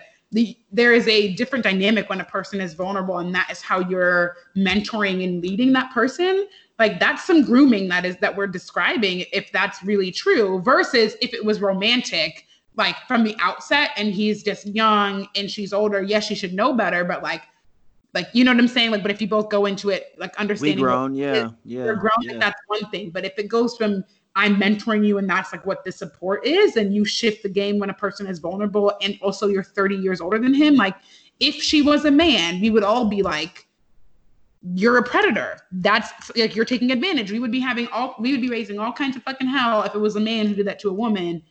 We would not be okay with that. We would not be mm-hmm. jokes with it. We would not have any of that shit to say, but because she's a woman, we think that the shit is okay. And it isn't. Like Right. women are absolutely predators too. Like power and money give you the capacity to do whatever you want, and women are not exempt. I just want the. I agree. I'm just- Facts. no, that's so, real so stuff. here's yeah. the thing. Here's the thing.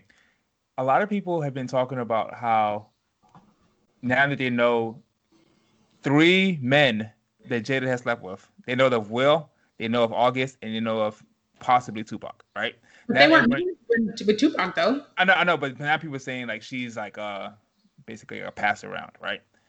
That's bullshit. Really? It- it- yeah, people on online have been saying that, which, I Which is think crazy. is- It's like, is- first is of all, bullshit. For three dudes? She's a Three pass around for That's what three people- dudes? That's what people have been saying. What? That's Yeah. said absurd. fuck Jada Pinkett Smith, Shakur. Shakur, Alsina. Three dudes. Fucking men do it all the time. I know it's it's it's crazy. also, it's y'all crazy to can't me too. talking about fucking Tupac. She was like 16, wasn't even didn't even But know Will yet. Will, but Will, she, I think she what she was with Will while Tupac was alive. When No, he was because Will. Will, Will was married to his first wife.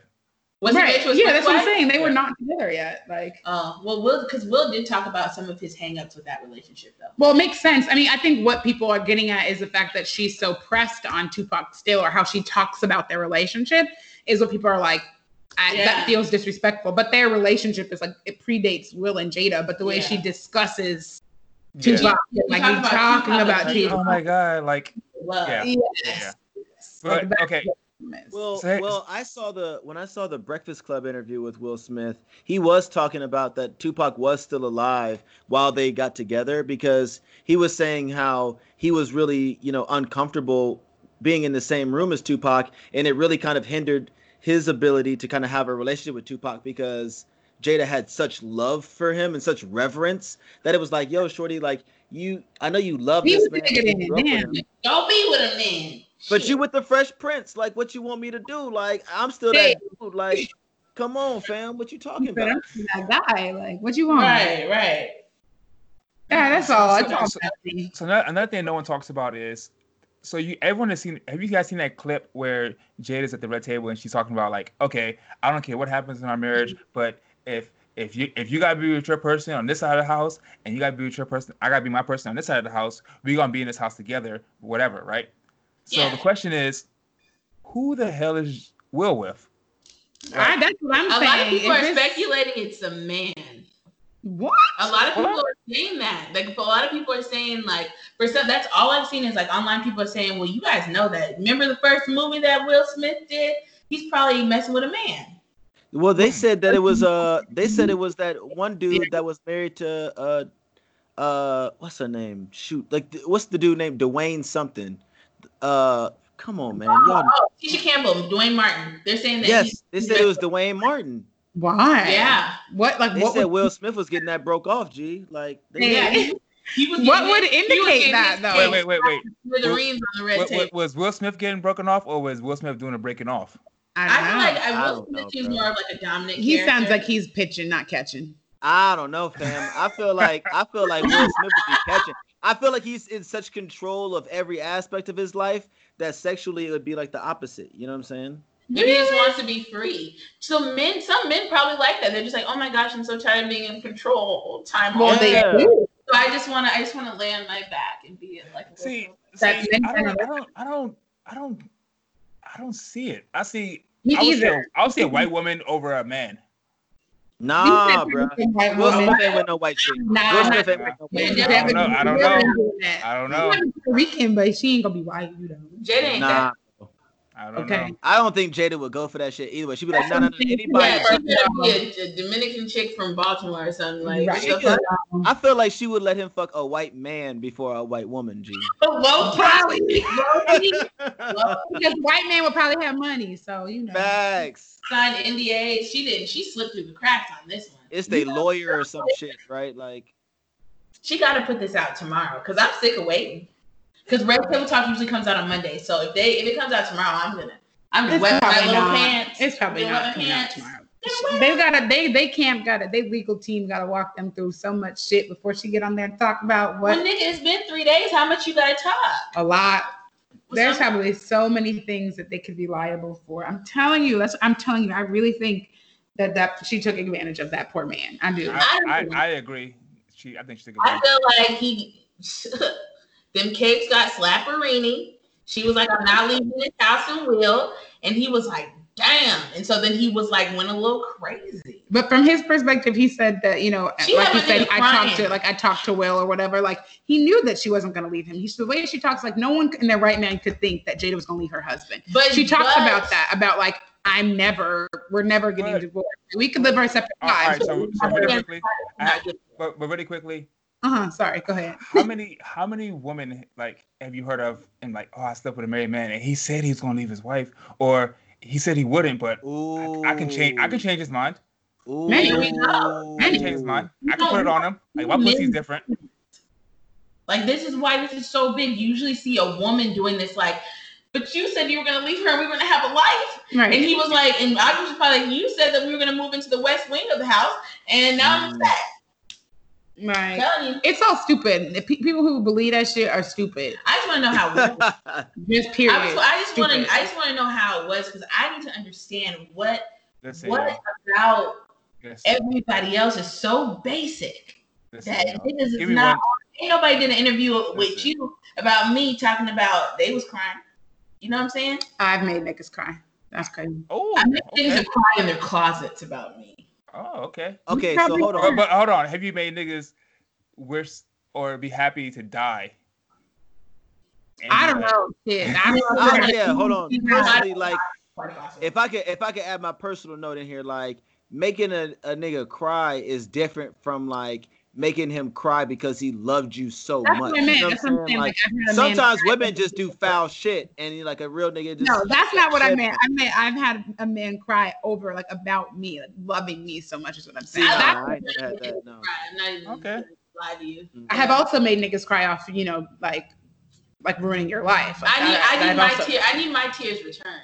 So Like, yeah, I want to make them shed a few tears. okay I All right, can't. so- so Y'all about to, I'm about to get triggered. I'm about to be triggered today. that's not that's not sugar John that's not sugar John All Don't right, so so- I don't want to make niggas cry, but you know, sometimes I just want niggas to feel the pain. hey, hey, make me cry, Sierra. What's up, man? What's up? Hey, I got the shit out right now. Wow.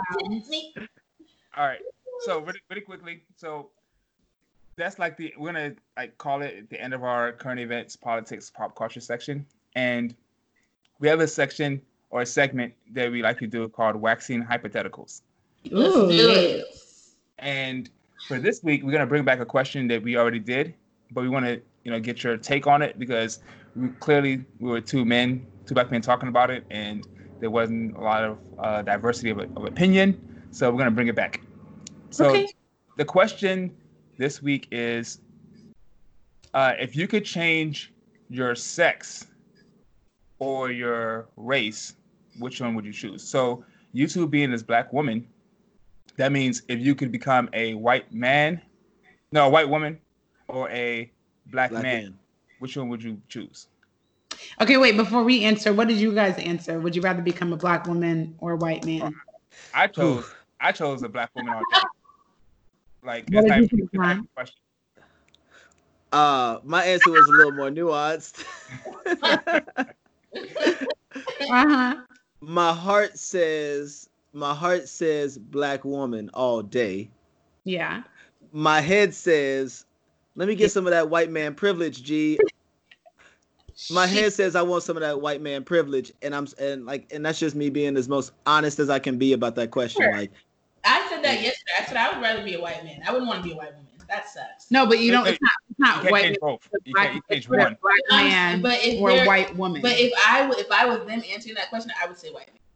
oh yeah, over white woman. Yeah. That's why my answer is I would be a black man because there's nothing on the planet that ever make me want to be a white woman. Like literally never.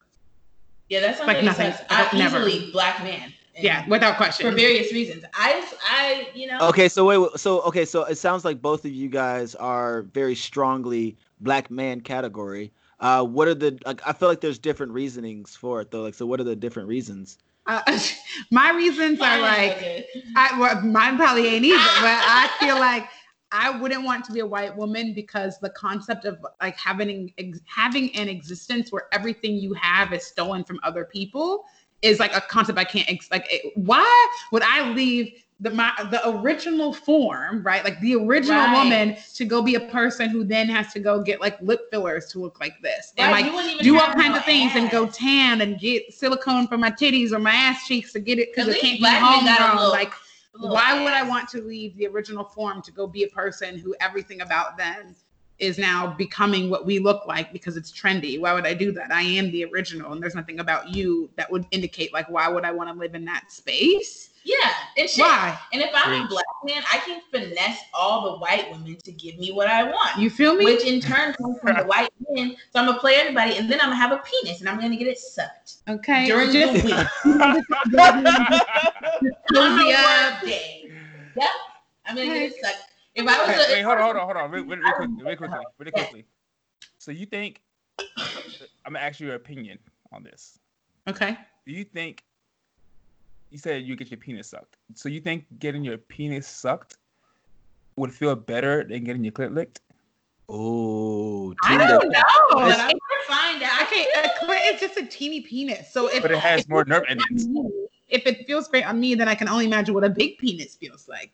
Like a clit is But- literally a tiny penis, so But it feels like- amazing. if you get in the hole, you know. But the clit, the clit is a smaller space and has Yeah. way more nerve endings. Yeah, I know. That's why it's that's science. That's Mm. science, yo. we But love I it. We I want to keep it. I want to know what it feels like. What does it feel like for your balls to get sucked on? I want to know what it's like. But see, for me, I wouldn't even think about it. it- For me, like wanting to experience that is not actually about like the feeling of like you know somebody's mouth on you or whatever that You might want to be. be outside, huh? Me too. Yeah, yes, yeah. that. But then two, Uh-huh. I want to understand what that. There is something dominant about that, right? Like as women, inherently, we are we take on what is given to us, right? Like I am taking on.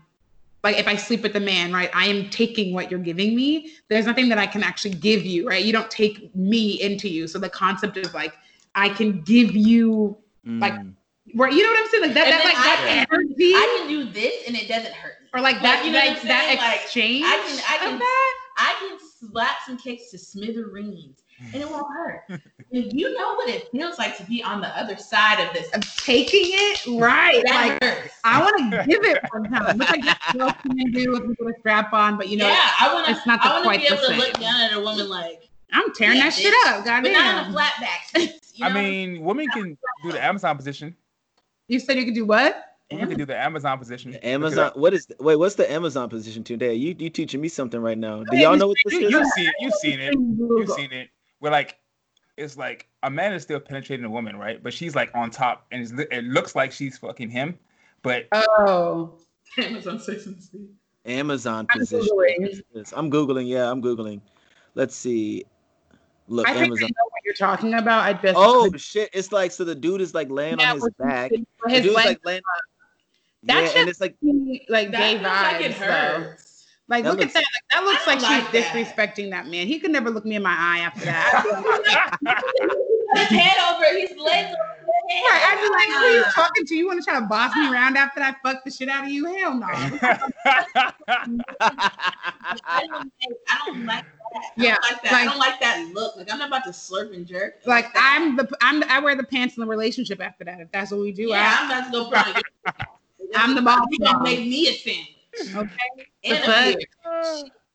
Yeah, Like- no, I don't like that. Mm-mm, But I, I do like men's butts. So that's Well, they're good to look at Yeah, because they're just, they're just so muscular and cute to squeeze. You know, just you could like pop a little. They don't want to to talk about men's butts. They're great. I mean, like, have you ever like a men with flat?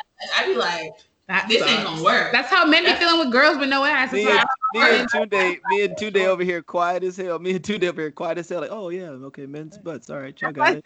but y'all gotta feel the same way. but y'all Like, are athletic, so you good. girls with no ass, like that feels really boring to me. Like a man with no ass is almost worse. no, it's not Ooh. worse. It's I don't think so. Like flat, and then like a little line drawn. Like through I ain't gonna lie to y'all. Like I ain't gonna lie to y'all. I I be I be fake thick over here, but I'm pretty I'm pretty light in the ass, G. Like I ain't gonna lie to y'all. Like I ain't got I ain't got nothing to hide, bro. Like it's a little light back here, G. but men My- have men are muscular, so it, you might be like Yeah. in person, but you might still have like Yeah, juicy like booty. mm. I got a little I got a little poke. You know what I'm saying? Like a little a little muscles and shit. Like the best, the best men booties are track booties and football booties. Yeah. Ooh. That's how I feel, No, that's baseball how I too. feel a woman. Like Facts. Track volleyball and volleyball. and volleyball and volleyball. Volleyball. Oh, butt. The thing. That was me. Yes, me. I like soccer legs. I like soccer legs too. Yeah. Because they're hella lean. Yeah, soccer legs are great. That's I'm, crazy. I'm a part of the booty on the low team. Right. like I just gotta ass. enough to grab, and that's it. Well, I have some for you. I've got I'm thick with two C's Yeah, over we here. can, I can, we I can can do give a you lot some. of body transformations right now. I can give you some of what I'm trying to You get can rid give me of, some, and, it's and I'll take some of what you got going on over there, and I will just. we Is- can do that, Is there a is there like is there like an underrated like muscle group on a men on a man that you guys find attractive, like calves or like I backs or love men's chests and I, backs. I, love, a good clavicle. I love a good clavicle. on men. See, get somebody get Sierra, please. But and then the right You like? there. Oh, you like Ooh, and then you put and then you put like a nice little gold chain around it. Oh She my said god! the clavicle.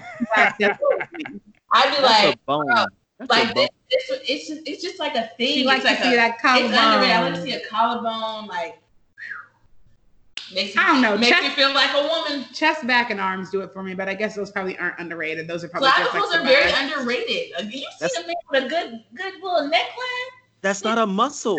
jawline does it for me too. a that's not jawline. bone. That is a muscle. It's right here. You can break it.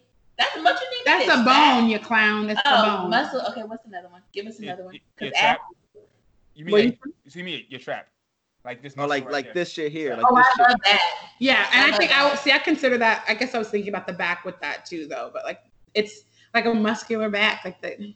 I So- actually have built-in traps, but that's only because my bras be working overtime. so I be looking like I be looking like I be like In the lifting shit, gym. but it's like So, no, Maki- Them so titties. Makita, huh? Makita, you'd be fine if your dude skipped leg day and he was just like cut up up here, like just No, all of this, gotta be ba- It's got to be balanced. all of this shit, like back crazy traps. Right. You can't be like, what did Kevin Hart say about his uncle that went to jail that was just like all chest and skinny ass legs? Like, that ain't cute. I don't need that. I need you to be balanced. But I guess I'm attracted to men who are like taller, more sizable because I'm also tall and not a small person. So I like a man who is like solid person. So it like does it for me. when- because I'm Alright. not, I'm, I'm big. Like I'm a big person. So like you can't have skinny legs because So how then tall I'm, are you again? I'm five nine. Okay. So then I'm looking at a, but with heels on, I'm six foot. So you got to be at least over six feet, right? Because then if your legs are really skinny, then I'd be looking at mine. like, Damn. that's crazy. Like, That's a thigh. yeah, I'd be like, damn, I'm thicker than you are. Like, then I'm self conscious. Mm. I can't date men who are like, you, I, I need you to. I, I, need I, I guess it depends, right? Like, cause like I don't have dated skinny. I dudes. mean, my, my my my legs are kind of slim, but like I can squat like like 350. so you can pick people up, you can hold them, you got it. You Yeah. got it. Look, look, look, look at Tunde. Look at Tunde. You can't, you can't pick me up and then be taken. You know what I'm saying? Like, Hey, I, look at Tunde. It's Tunde. Look. I can squat a lot of You weight, gotta be able to pick me I up. know, with right? Right. Had to put that out there. Hey, Like, can you hold squat- He said, "Don't try to do Right. it." He said, "I still got I, it." I squat hella weight too, motherfucker. Shit. Just had ain't no put little niggas on this. Ain't no little niggas on this never podcast. know. I got it. I'm tall adjacent, so I she got the end up- long legs. I, I feel Mhm. tall, but I'm not. She's tall. not tall. But then I always get the average height. Doesn't work for me. I'm too It, tall work, for it it. works because I'm Because you're short. I'm, I'm too tall for that. What about an average dude with above average confidence? Doesn't Well- it doesn't balance out usually? It could work fuck that. Mm-mm. for the smaller people. it could works work. for the smaller people. But yeah, I mean, there are a lot of people that like to climb trees. They do, but like, you are can't count all the little people. I have out. tried to be kind though, and I have gone out with men who are shorter than me. John raised his hand. I had gone with like, hey, I have gone out with men who like gone on dates with men who are shorter than me because I wanted to be like, okay, like I'm an equal opportunity, you know, person. And I can't just like shit on niggas who I think are like fun and good looking just because they might be shorter than I am. So I tried. And then at the end of the night, when he tried to kiss me, I was like, you see, this is It's where like, hey, this is where it's Aw. disrespectful now, right? Like, am I gonna bend down to kiss you every time? Like, I don't, I'm not gonna do that. did you kiss him in the mouth? No, because I just looked and I was like, there's really no way that we're making She kissed him on the forehead, like, oh, right, like, did like Did you put your uh, Did you put your hand around the back of his neck? that. Did you put your hand around the back of his neck and then like kind of kind yeah. of lean down? Ugh, I couldn't He's do it. still on his tippy toes. What do you think about women cuddling men? I like being the Is big spoon. weird? Oh, in the bed? Just like Girls being the big like, spoon? Yeah, girls being the big spoon. And I'm Oh just like, yeah. Hey, Like I fuck with it. In bed, yeah. I, I'll be a little spoon all day. Hey, I'm, listen, I'm trying to put some titties on my back. Fuck that. listen. He said that- I feel said titties on my back. Titties on my back. I feel I like I would be open to it, but I also just feel like I guess most of the time It makes me feel like a big bitch. No, I, like, come on. because I have Come a big here, chest, yeah. it's like, come here, baby. Like, no. I think for me, I no one ever wants me to be the big spoon, but that's because niggas love to feel ass all the time. So usually they're That- behind oh, me. that too. That's They're facts. rubbing That's booty facts. cheeks. So that's this all about that. I don't think they That, care that about usually leads to something else too. Big facts. I'm not a good cuddler. I'm not. So so my my whole stance is like I mm. I'm definitely that's not like my go-to, but there's there's some moments where it's like I love to like just cuddle up on some titties and just be like just held like get in there. But that, I- that's still different than being the big spoon, though. That's a little. Hey, different. listen. Oh Either way, either way, like I will lay there and you could just you just wrap up on me and be like a little jetpack. Like I'm with this. Little jetpack, ha! You said just give me the titties. I'm I good. I'm with it. But it's it's it's it's rare occasions. It's rare occasions. You Just know? want to Yeah, be just- just face if- and just if one I- motorboat without. I get it. If I had to choose, Hmm. it's definitely going to be the ass. All day, all day. So if I appreciate you. nine times out of ten, I'm going to be the big spoon. Yeah. Yeah, because you want I the don't- cakes. I don't I'm have saying. no time. I have no problem. I cuddle. I just don't like feeling like a big bitch. But also, Because I I usually like like big nigga dudes, so it's like hard me. for me to like. I can't really be the big spoon because I like fundamentally like can't like rap the way that like y'all could rap. Like I can't like Mm. get around you and make you feel like you know safe and warm. Like nigga, I'm fucking straining over here to even do it. Like it's just like like I can't even get it done in the first place. So like, eh, it depends. We'll So- take the so- so, So we've definitely like took a, a huge tangent from the initial question. I didn't remember what the question was. I'm not gonna I know it happens. It happens. This is a good conversation. But the the one thing uh, that stood out to me though from your initial answers of like if you would rather be like Oh, a man versus a woman or you know or a black man versus a white woman, like Yeah. you guys didn't really say anything about like I guess like the hardships that come with being a woman, like professionally and in your careers and stuff like that, right? Like you just like I want to be a man because I'm trying to, you know, slang penis around town Yeah. And uh, you know, break some hearts every once in a while. But you know, is that not a factor in it too, or No, there is not for me. There is nothing about white womanhood that I would want to experience. Like the kind Yeah. of privilege you get, sure, but it's not privilege based on skill. I just Or like, like- it's nasty. It's like like White men, woman. like men get like privilege based on the assumption of skill, right? Like men get privilege because they are assumed to be leaders, right? Assumed to be better, assumed like that comes with like being a man. That's the privilege that you get. But with white women, the privilege that you get is that people assume that you're weak or you need protecting or you can't defend yourself. And that's why we mm. have all this language around like, oh, the police, you know, got to save the white woman because she can't defend herself. So like that's not the kind of privilege I want. Like I don't want to just be around here because everybody thinks I need to be coddled and cuddled because I'm weak. Like that is literally what mm. that language is. Like that has I, I don't identify or connect to that in the least. So I don't want to be in the room because somebody thought, or you're in the room because somebody thought, well, we have to have a woman and we'd rather her be white than be a black or brown person. So you're in here because we'd rather like have this white woman here, but again, not based Yeah. on skill. Like, you know, the number one people who benefit from fucking affirmative action is white women. Like yeah, I- forget that. they do, and they think it's us, but it's literally white women. And I have no interest in getting privilege based on the fact that people think I'm weak and I'm a better choice in picking a person who is actually like skilled and talented. Like fuck no, And none of that like, I feel like black men have a power that I would want to tap into. I can't really describe it, but I feel like Totally. black men are powerful, even though black men are also like at the end of the totem pole with us. Um, Still I, a step above, still- though. Never still forget step it. above. mm, Okay, that's Never the forget thing. it. That's a whole other thing. all right, all right. But I just feel like I would want to veer from from that. I wouldn't want to veer from being black. There's some excellence like, rooted in that. yeah, that. just like that that meme that's like being black is dangerous as fuck, but it's lit. And Yeah, I just, that's how I feel about my choice on being a black man. It's very dangerous, but I feel like I can make some things shake of because I could, because then I could get back at white women and get what I want. Or thinking about like how we identify, right? There's something to be said about like, your daddy's trust fund okay, there's something to be said about like, on the BBC tip. Yeah, Oh my god. I would probably had a really big one. Like they would probably like call me the demolition man. oh Jesus, Slapperini, smithereens. Oh, I would do I ah, can't so stand crazy. you. If I was a dude, you would hate me. I'm sure. Bro, I would I would already swapped you up. No, it's okay. I probably would have hit it and quit it if it was I would you. I would I would have hit it and quit it and made you sold you a dream. It's okay. Invest some cream. Have you met me? a hoe a drink. Have you met me in the street? You don't I want. did it. I would have. You would have met Savage me, and we would have been fine. We would have done it, then and you would have been been like, cutting for me, and it would have been a thing, and we would have been. I hate you. Okay, And what I I was was- gonna say is I feel like there is like some I hate her. Um, there is some energy like rooted in blackness, you know. There's like a real Yeah. community, there's a real energy around like who we are and what makes us who we are. And there's something to be said about like there, like for instance, right, black women often unfortunately have to think about our race before our gender, like what our needs are as a Yeah. woman, or do I make a choice about my race? And the for me personally, I'm pretty sure Sierra's in the same camp, like mm. I always am choosing my race first. And there's something about my identity and all of our identities, I would argue, that is rooted in that blackness, regardless of gender. And there's something about giving that up that I just like can't imagine giving it up. Because I could be a white woman and there'd be some womanhood things, but like I would lose probably I would lose every piece of what makes me me is rooted in my ethnicity, is rooted in my race. It's not Mhm.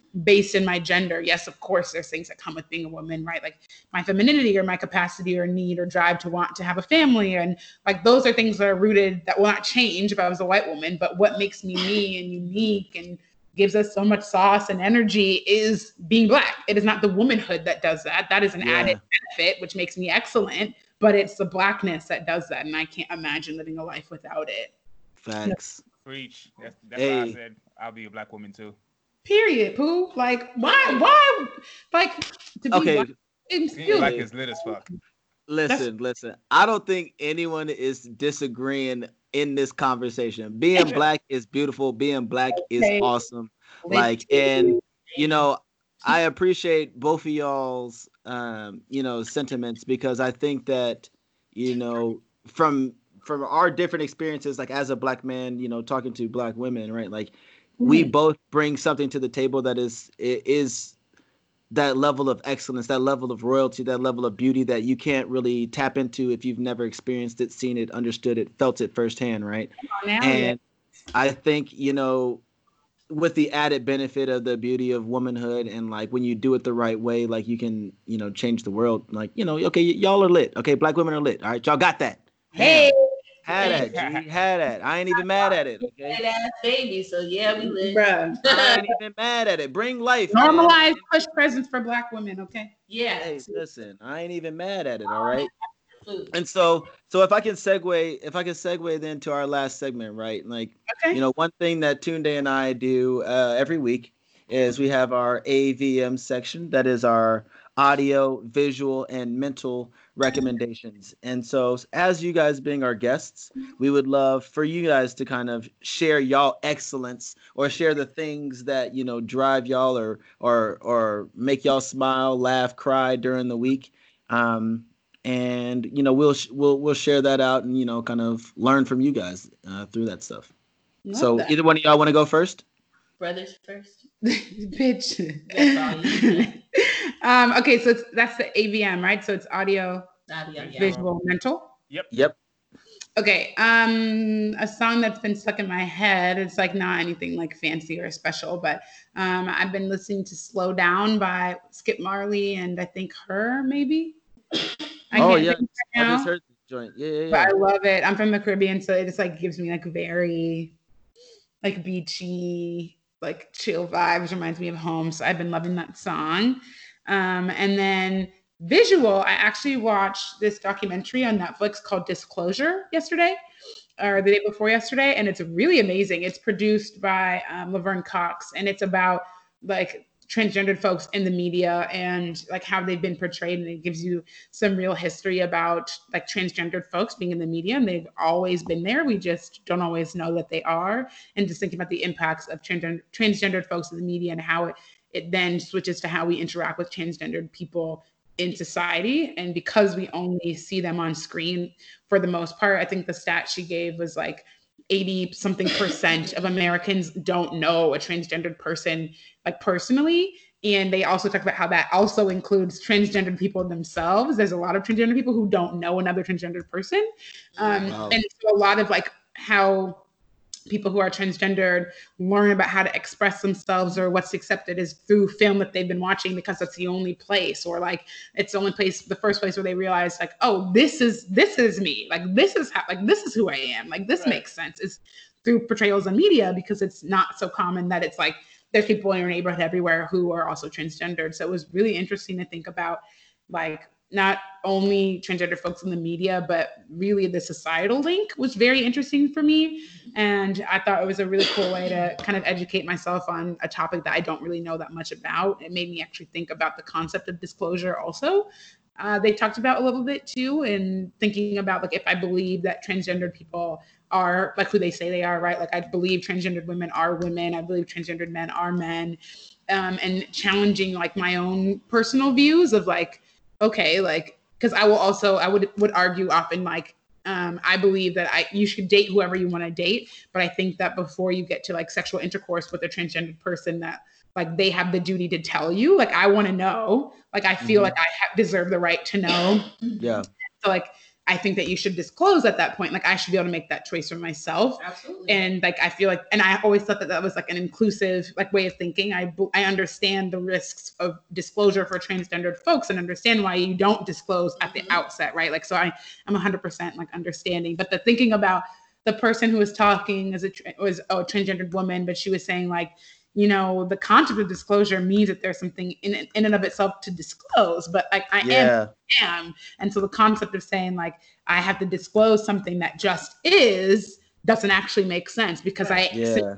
am. And I was like, well, goddamn, yeah. like, okay. Mm-hmm. like, well, what I, okay, so like now I gotta kind of think more critically about like the words that I choose and what it means to be inclusive and what that really looks like and understanding you know transgendered people and transgendered bodies and how we are actually active allies if that's who we say we are. So that was really kind of thought provoking and i actually kind of want to watch it again because i like want to kind of you know think more on it. So that was really powerful and i just also love that it was like run by laverne cox who's amazing and a black woman. So it's awesome. It's like under the black lives matter uh, category on netflix. You should totally watch it. And it's only like an hour a little bit more than an hour. So it's not like you know heavy watching. Yeah Mm-hmm. So that was really cool. I really enjoyed that. Uh, I try to stay educated, you know. Um, then for the mental, which is kind of tied to that, but I guess I would also be kind of mental. Um, I haven't been watching anything specifically, but what has been making I have been thinking a lot about babies and kids and thinking about like what that looks like for me and and the, hopefully the next chapter of my life is not so far away. Um, and just thinking about understanding like what kind of parent do you want to be and understanding how do you be a better parent than your parents were. And as a person who has two excellent parents i have great role models. My parents are amazing. They're pretty much the parents of all of my friends also. Everybody loves them. I have an excellent you know family life which i feel blessed for every day. But thinking about okay how do i take what my parents you know gave me um, and doing the best they can as you know two immigrant folks here. But how do i take what they've given me and do better than that? But mm-hmm. also like thinking about how do we understand like parenthood and kids in a way that helps empower them in a way that I always felt empowered, but my parents obviously were, are limited in their thinking based on like culture and age and whatever the case may be. So I've actually been watching, and I'm obsessed with babies, and Sierra can tell you, but I've been watching this docu series on Netflix called Babies. Oh, I haven't watched it's that yet. So like their first good. year of life. Yes. Oh like, wow. They just Yeah. released part two, so I've been watching the second like portion of the series and it's really excellent because it it covers like different topics. So like one episode so it follows a bunch of babies and their parents um, and they follow them around different things. So, like one episode will be on like language and communication and growth and like how we actually perceive what babies are doing and like how they're doing it and how their brains work will change obviously the way that you raise your child if you're better if you better understand like like, like the human baby right? If you know more about how their brains work and the things they dispel a lot of myths like it's all based in science. So it's a bunch of scientists talking about like they actually end up using their own kids obviously because they've got these questions. And it's like well i have this baby so let's like figure it out right? Like figuring out how to get a baby in an mri or like deciding like okay well we think babies can't control their limbs and it's just like they're moving just for moving but they did like a study and figured out like they actually are connecting their brains to their arms. It just looks like they don't know what they're doing, but they are very they are very like cognitively capable at a very early age. But mm-hmm. we don't understand that or we didn't. And so I just have been thinking a lot about like, okay, like how do I better equip myself to be a great parent and a more understanding and empathetic parent and a parent who's able to better understand kids' development so I can make sure that I don't you know, most of our trauma comes from childhood and in ways that our parents don't intend to do us harm or injury, right? They're doing the best that they can. So just thinking about how can I make sure that I'm, you know, protecting my baby's brains for the like for the best and building the best people is really a very interesting thing to be thinking about because we all get to make that choice or we do that work if we decide that we want to be parents or hope that we are. So I've been thinking a lot about babies and parenthood Yeah. on my brain. Nice. Well, So mm, those what's are, those are some good recommendations. Thank Uh, you so much I've for our- actually, I've actually been looking for like a lot of things to to watch on Netflix since I've yeah I'm working from home at least until the end of the year, so I definitely have those written down. Um, because you know, I, I'm I'm a fan of Netflix, so I'll definitely check out Babies and Disclosure. So cute. I'm gonna check it. out. Yeah, I, I skipped over it because I was like, I don't know if I feel like feeling babyish right now. But if, if, if, if nothing Oh my else, the babies are just so fucking cute. Like you just get a lot out of like watching Yeah. these babies anyway. Like it's just good for your like mood anyway. Just watching a bunch of happy babies I'd rather TV. watch puppy documentary. I like I like puppies too. Yeah, I like puppy. Hey, John was like, I don't need them babies. I like a little Yeah. pup. You know, baby come later. They I'm obsessing right now. I don't really know why. I spent like two hours on this Instagram page. It's like this black family that got triplets. They're called like the Palomore triplets. I think that's what their name is with these fucking babies, these three identical like twin girls or triplet girls. So cute. And I spent like three hours on their page just like fucking watching their videos. Okay, I'm you obsessed. So. I'm not gonna lie though, like my I love line sister babies. thinks that it's really weird, but I really like to watch babies get their hair washed. it's so soothing. It's they're so cute. Like when they first come out and they're like giving them their, you know, they they how Or they baby give them a face bath. massages. Oh my yeah, gosh. when they first Y'all are hilarious right now. Y'all are y'all are. Like this, these are things like I never think. I of. have I babe washing a baby's hair. Like what? It's so, So cute. cute. and it's so relaxing. because they imagine- love like, it. you have to watch it and imagine yourself getting your hair washed like that. You would fall asleep. but we're also thinking about like watching babies do things that they've never experienced before is also really interesting to Yeah. watch like a baby like getting their hair washed for the first time right like Or they don't know what that a lemon. water feels like or like eat a lemon or like yeah. babies seeing Yeah. their first snow like they've never But If seen you think about any the way that they get that they give them their first like hair wash, they do it in So such a way that it makes them feel like they're still in the birth canal, and it's such a calming experience. Mhm. Oh, you know what I have seen lately on Instagram? Sorry, like, I know you see her. You at ATM too, but one thing I have seen on Instagram lately is um the people that are trying to get uh babies acclimated to the water or like to swim and shit, and so they just take the babies and throw them in the pool, and they're just like But they be throwing them kind of. I was watching the video. This white lady threw that baby kind of hard. I was like, aggressive. but that's actually like really like commonplace like- and should be what we do so my mom takes I care wish. of I wish that happened to me. babies. Like that's her job. She's a postpartum doula and a baby nurse. And my little cousin also went to these swim classes. But babies have like a reflex which allows them to swim up until like like the first year of age. So they, it's like a reflex that they are born with. There's like a bunch of reflexes that babies have. There's different ones on their feet or what have you because they were born like they're swimming literally. So they have the reflex when they come out. If you don't teach them to swim, they we lose those reflexes. Obviously, as there's many people who don't know how to swim, right? So like babies, you can teach them. Sierra can't swim either, so um, they. But if you teach babies like at oh, six months of age, swim. or like they can learn. hey. They can float. They can do all of those things. You teach them. It's it's grown-ups that are afraid, right? Like we are afraid because like, we're scared for them to drown. But like they will learn how to swim and my mom took all the kids that she like takes care of they like did those swim classes as babies they even do sessions where they have them with like they have you bring your babies with their clothes on so that they learn how to swim so like they don't they just like right so if they fall in they also know what to do in that environment if they're in their regular clothes and like matching that together but like babies can swim like humans are really dynamic i'm telling you wow. watch that documentary you'll learn so much. I would No. have never thought. I would have never thought we got this deep on babies on I the podcast. But I, I'm grateful. This is an experience for me, and I'm learning so much. Thank you. Let me know, but you need to go watch So- some babies get their hair washed. So Sierra, yes yeah Um, what's your okay, ABM? I'll do it real quick. Um, so it was audio. So audio, I'm you guys know that I'm a podcast junkie, so I've been listening to Ear Hustle, and it's a podcast with the premise of talk, telling stories of folks that are in jail. One of the hosts is someone that you know he was able to get out of jail. I think he's out on parole. I think he's done with that, but um, he's one of the hosts, and then he has another woman that hosts it, and then they'll tell stories of like families and of men that are getting out and about to get out. And it's it's a really cool podcast because it's kind of it's run by people in the prison like people that are are in prison. So then they get to do different things and be a part of the podcast and it's Hmm. really good. Um i like to listen to it when i'm working because it's i don't know i like i like to listen to podcasts.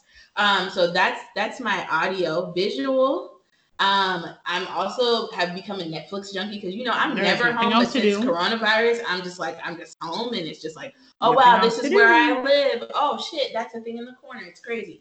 But um, Netflix, I've been watching Working Moms. I love Working I love Working Moms. Moms. I told you you would. I love it, and it's um, what it's, season are you on now? I'm done. Oh, you I'm watched done now. I'm, so I'm gonna go back and watch it again. But it's so good because it's like a what is it based in? Canada. Canada, but it's like a realistic thing of like what women go through in the workforce. I do wish that there was like black women on the show. I wish there was There's a black version one, of this. but yeah. Who who? She Frankie's uh wife. Oh, her wife. yeah, I but like really like her. Yeah, I don't like But her. barely. Yeah, but um, that's a really good show to watch. I would watch it because it's like some, it's like some real like parenting shit. It's some real like issues that women deal with, and I liked it Yeah, a lot. trying to juggle being somebody's mom and working and be somebody's wife. Yeah, it's, it's a lot to take in, and just a lot of dynamics. But check it out; it's a really good show. Um, so funny. yeah, I can't stand that Asian bitch though. Ugh, Um, Jenny. she's ridiculous. But anyway, um, so mentally, I have really been diving into therapy. Yes, like, sir. Seriously, I started reading this book called Attached. Um, I kind of stopped, but I need to read it more just to understand what Oh, kind of attached. attached. Attached. Attached. Mhm. Attached. It's a book about like what kind of, uh, like as far as relationships, what kind of person Yeah, are you avoidant? Are you, you know, are you super attached? Like, what does that mean? codependent or those types of things. Right? Yeah, so I've been trying to figure out like crack the code on. I think I've been kind of stalling finishing the book because I'm afraid to learn Yeah, like the ugly truth, some of the ugly truths about myself. Mhm. Um, in in therapy, I have really been having some sessions. Like, yeah, really been like having to like um shout out to black therapists i have a black male therapist actually and he's amazing um and it's just really i love that in therapy that i'm able to express myself and somebody understands what i'm saying I mean, Facts, have. I can talk like how I'm talking to you guys. I can say nigga, all the things, and he's just like, I feel you, like you know what I'm saying. But yeah. because where he's able every time, because me, I'm the type of person that will make you go off topic and go down the street and then come back, and he's always able to bring it back. Okay, so this is what's going on. I'm about to read you for Phil, but get is the prepared. Yeah, and so like some of the best therapy sessions are the ones where you have cried your eyes out. It'd be like, damn, you Mm. kind of read me, but it feels good, you know. So that's my mental, and I encourage everybody to get it therapist.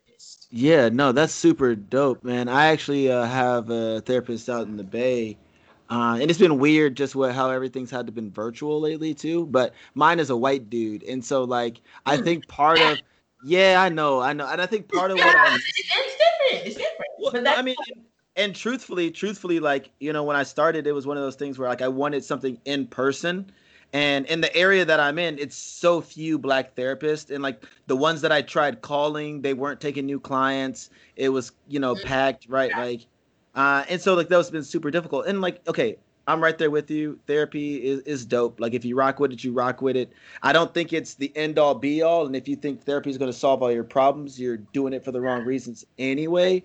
Um, but it's dope to be in a, an environment where you can like kind of express a lot of things and then how to get like more constructive feedback versus just your friends being like, oh well, fuck them anyway. They don't even know what they talk about. Like that, like You don't always need somebody to co-sign you. You need yeah, yeah, yeah, yeah. And and you know, and maybe it's just my experience, but I do feel like the the conversations I have with the friends that I'm closest to, you know, would trump any therapy session that I've ever had. Um, but that's that also might just be my unique experience because I have like you know my white dude, you know, his name is Ken. I fuck with Ken, he's cute. but like, but that's it's a it's a white ass it's a white ass environment. Um, Do you think that do you think that you would feel differently about your therapy sessions if your therapist was black? I do actually, uh, and like, and it's been something that I've kind of been thinking more critically about the last few months, uh, especially like in light of like coming in and just being like, man, like fuck, fuck America, you know what I'm saying? Like, and he's just like, well, you know, you want to make sure you're not, Like, Fuck no, bro. fuck I don't. That right there, No, like, no, you like, and fuck that. that. bro, you don't know what the fuck I'm talking about. I'll be ready to be on ten, so you know what I'm saying? Like, and I know he means well. Ken, Ken, I rock with Ken. You know what I'm saying? That's the homie. but He don't He know. don't, he don't know. He doesn't Yeah. get it. See, it's not your fault, bro. It's not your fault. But just know that you might not be able to do what I need you to do right now. You feel me? Right. Yeah, that's the thing. So when I, when I, lived in, when I lived in Portland, I had a therapist, and it was a, a black woman, and me and her didn't really didn't really hit it off. Mm. And then yeah, and then and then my the therapist I hit it off with was like an older Jewish lady, and for some reason, I don't know what it was. I don't think like therapists have to be the same They race don't have to. gender Yeah. you, but there are some people who are more equipped to oh yeah, for sure. like Yeah.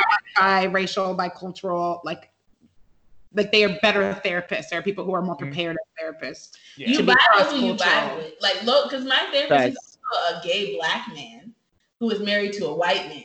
Mm. So I feel like there's different Mm. levels that he feels me on. Like, there's like literally, I tell people all the time. My therapist said to me one time, he said, "Bitch, you know what you need to do." And I said, "Right, you're right." I was like, said, "You know what you need to do." We can, we have a Right. language that we can speak, and it's like, it's cool. You know what I'm saying? So There's something to be said about like that kind of environment being created. I was on Twitter and I saw this black woman, like she was a teacher, so she shared an email that her like incoming like seventh grade like class, like a, a one of the Mhm. girls that in her incoming seventh grade class sent her, and it made me so happy because I've never had black teachers growing up. I didn't have any till college, Yeah. but like it kind of mirrors what we're talking about. But anyway, that she had guess had assigned them summer reading, and they're reading I think like My Friend Martin or something. But she got like the email was like from a black girl in her class, and she was like.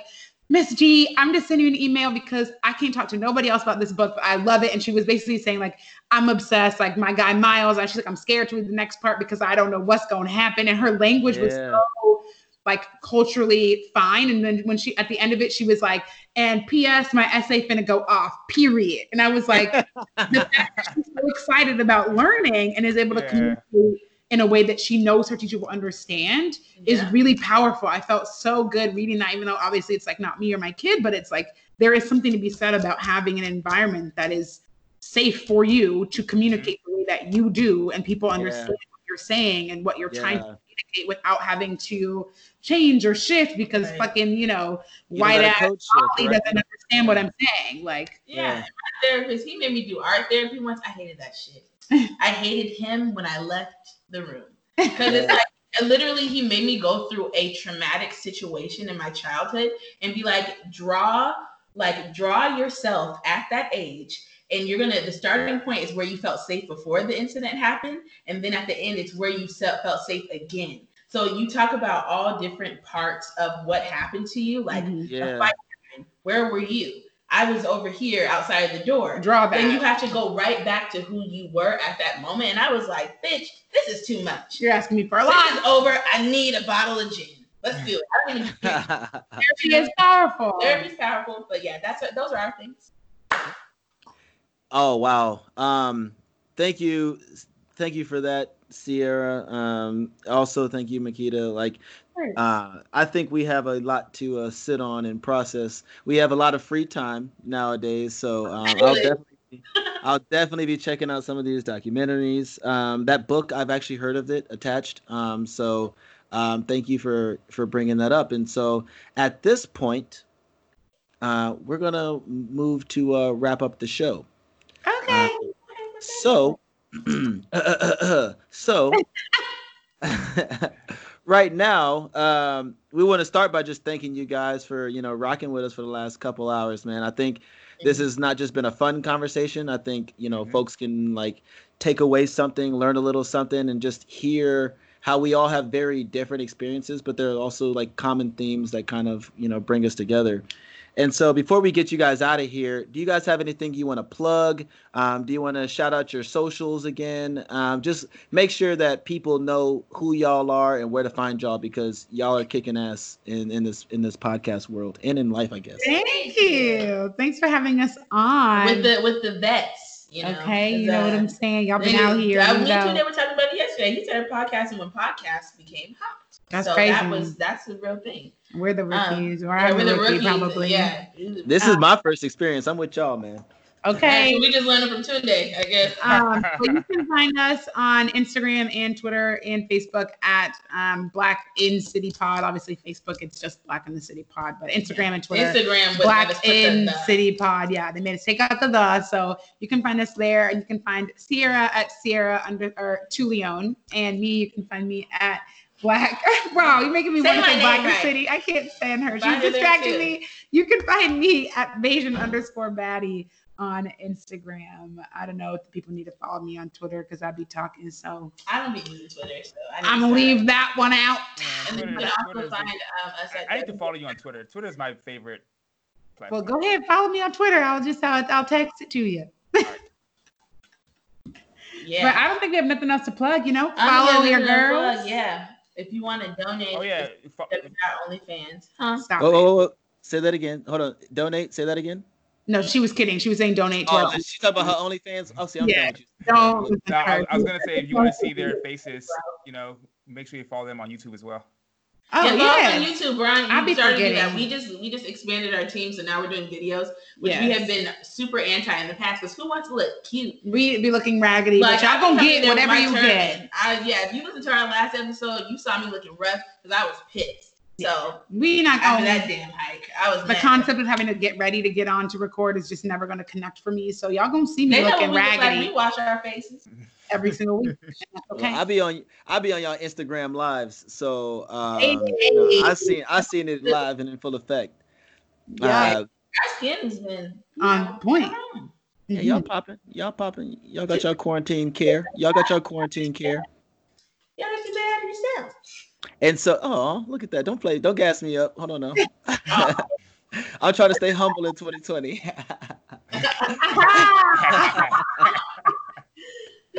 no, but honestly, honestly, you know, congratulations to you guys, you know, for the the show growing, the show expanding.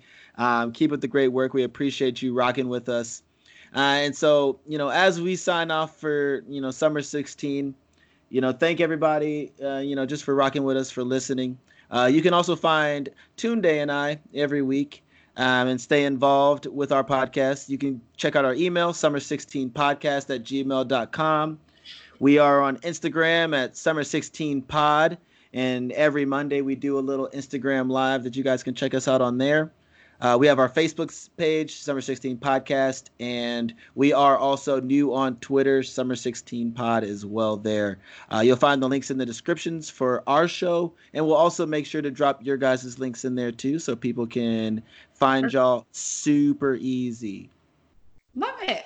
Thank Great. you. Yeah. And so, if you guys enjoyed the content, uh, if you want to help us grow, make the shows a little better, don't hesitate to put something towards our on our books. Uh, you can find us on our Cash App, dollar sign Summer 16 Pod. Don't be laughing while I'm plugging my money. Look, no, don't be. I'm like, we need a cash Right. app. How do we Shit. have a cash app? Look, don't be. pl- Oh, I'm trying to. I'm trying to get this money. Hold on now. Hold on. Make up a cash app too. Mhm. Look, all right, no, but anything helps, man. We appreciate everybody's uh, support so far. Um, ladies, uh, thank you guys for joining us again, and I will say that uh, I just hope that everyone out there, may your tummies get flatter, Flatter and your and booties. your booties Hey. get fatter. Yeah, love it. All right, well, appreciate y'all, man. Until next time. All right. Bye. Peace. Bye.